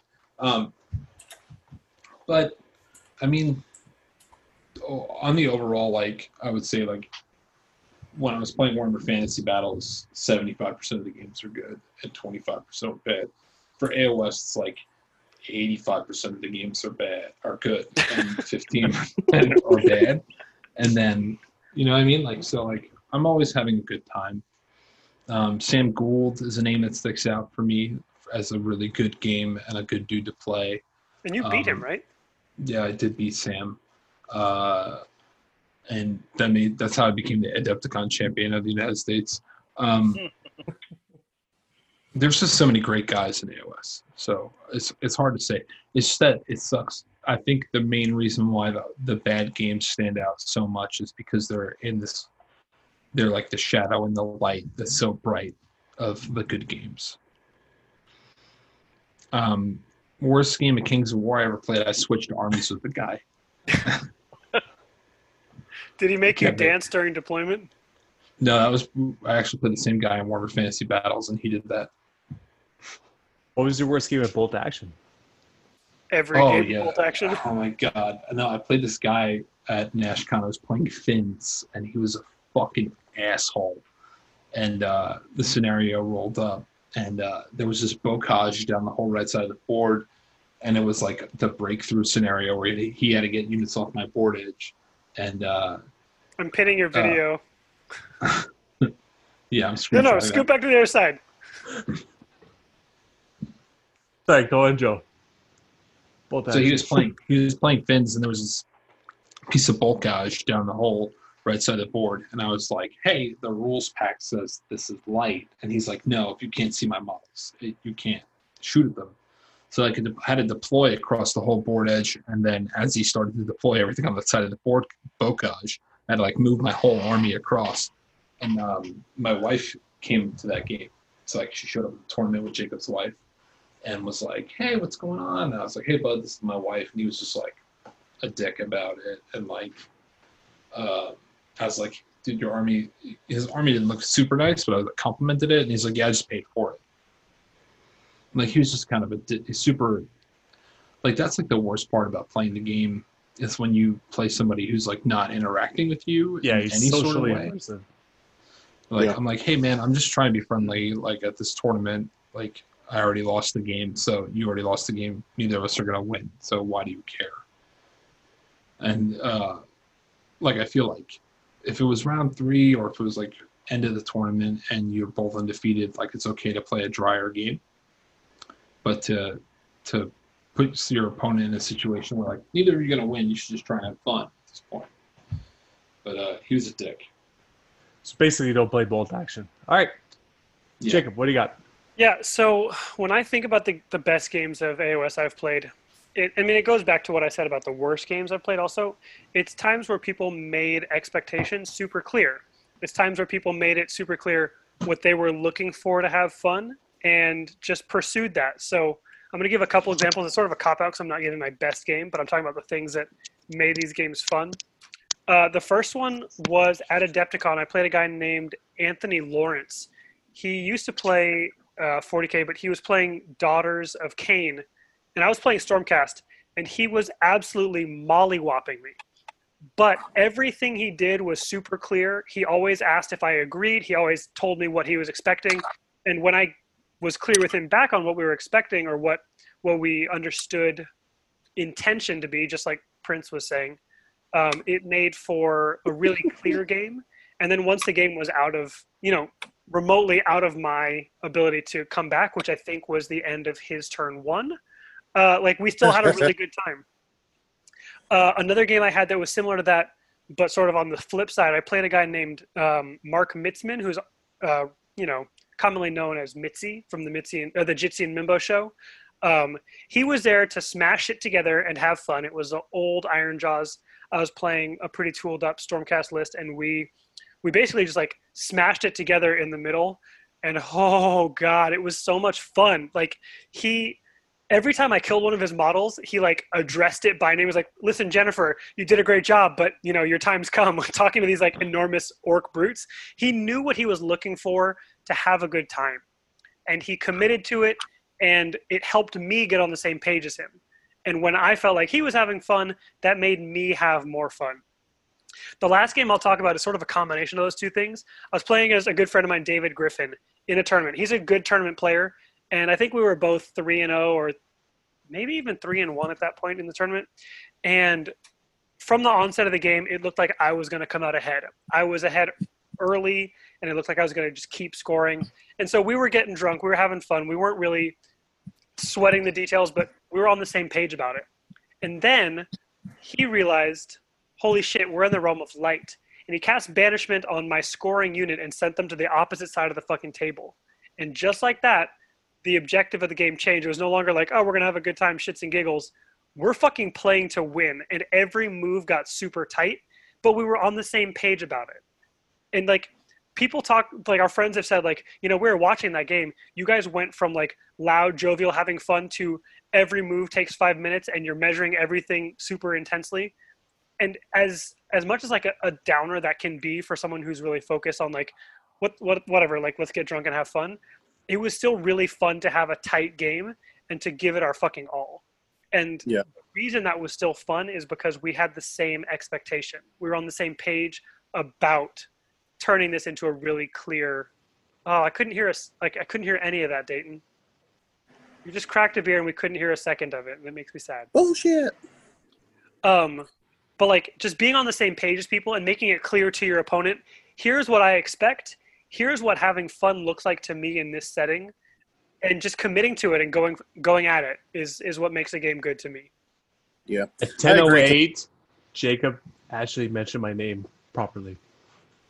Fuck. Hey can we uh can we just delete this and re-record tomorrow night? You got like four hours to do the podcast please i'm game yeah i'll get drunk and we, we are. are back. Welcome to the show, ladies and gentlemen. I'm joined by. I'm not going to finish that bit, but that was Jeff. Yo. To sum it up, what was the best thing about your opponent? What they brought to the table? Very simple form. Uh, just great sportsmanship. Um, having a lot of dignity, showing some class. Um, you you show humility in victory and defeat, uh, and that makes for a great game. If you treat people well, you're going to get it in return. So that's what I, I like. Um, and also, I'm actually in agreement big time um, with our last speaker. Uh, His name is Jacob.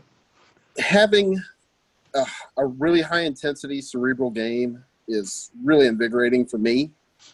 And I'm, I'm Price will Price could speak to this, but uh, to me, those are the best. And when you have like a really high intensity game where both players are dialed in, and it's a really great close match, there's nothing better. Like those when, you know, if no matter what happens, it just feels like, wow, what a struggle, and it was just in like a, in a positive way. Um, I really love this kind of game, so I'm with him on that. But uh, you know, just you know, showing some dignity when you're playing the game and treat people with respect and show some trust. Uh, and that that's how I like to play. I like to be very transparent. So show trust. Bryce. Yeah, uh, bringing uh, an attitude of mutual respect for you and your opponent, so you both have a really good time. Myself, uh, being a, even a top player that can win a whole event, always make sure you show decency, explain everything that's going on, and be super friendly. I mean, that's that that's just straight up.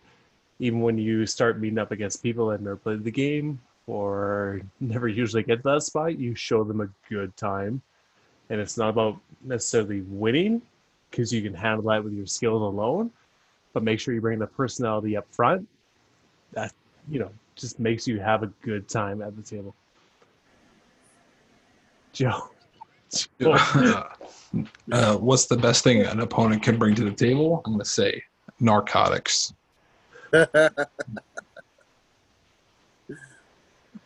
no, um, just just make sure, just make sure you're having a good time. Uh, no one wants to spend time with you if you're being a cunt. Agreed. Fact. Jacob.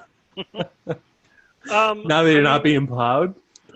I look. I'm always being plowed, and that's the thing is. I didn't say whether I won or lost those games that were my favorite ones. So, uh, bully for you for assuming. Um, clear expectations and committing to what means fun for you, and just being upfront about it. Awesome. Cool. Sweet. All right. Uh, hey, Joe. Swing on to uh, Game of Thrones. Or sorry, not Game of Thrones. Uh, Lord of the Rings. Board game. Why would I want to play that? The tabletop game? Yeah. It's very different from uh, your typical GW games. It involves a really interesting activation system. The points are super balanced. The game is extremely balanced. Um, the only thing that's probably unbalanced about it is character mounts. Um, the game plays pretty well. Uh, it, it, moves cinematically. It has really cool uh, assistance functions where, like, if it's like three models that are backing each other or fighting one model, um, and the way like a lot of the other actions work are really interesting. So, like, uh, fighting using magic, shit like that, it's pretty cool.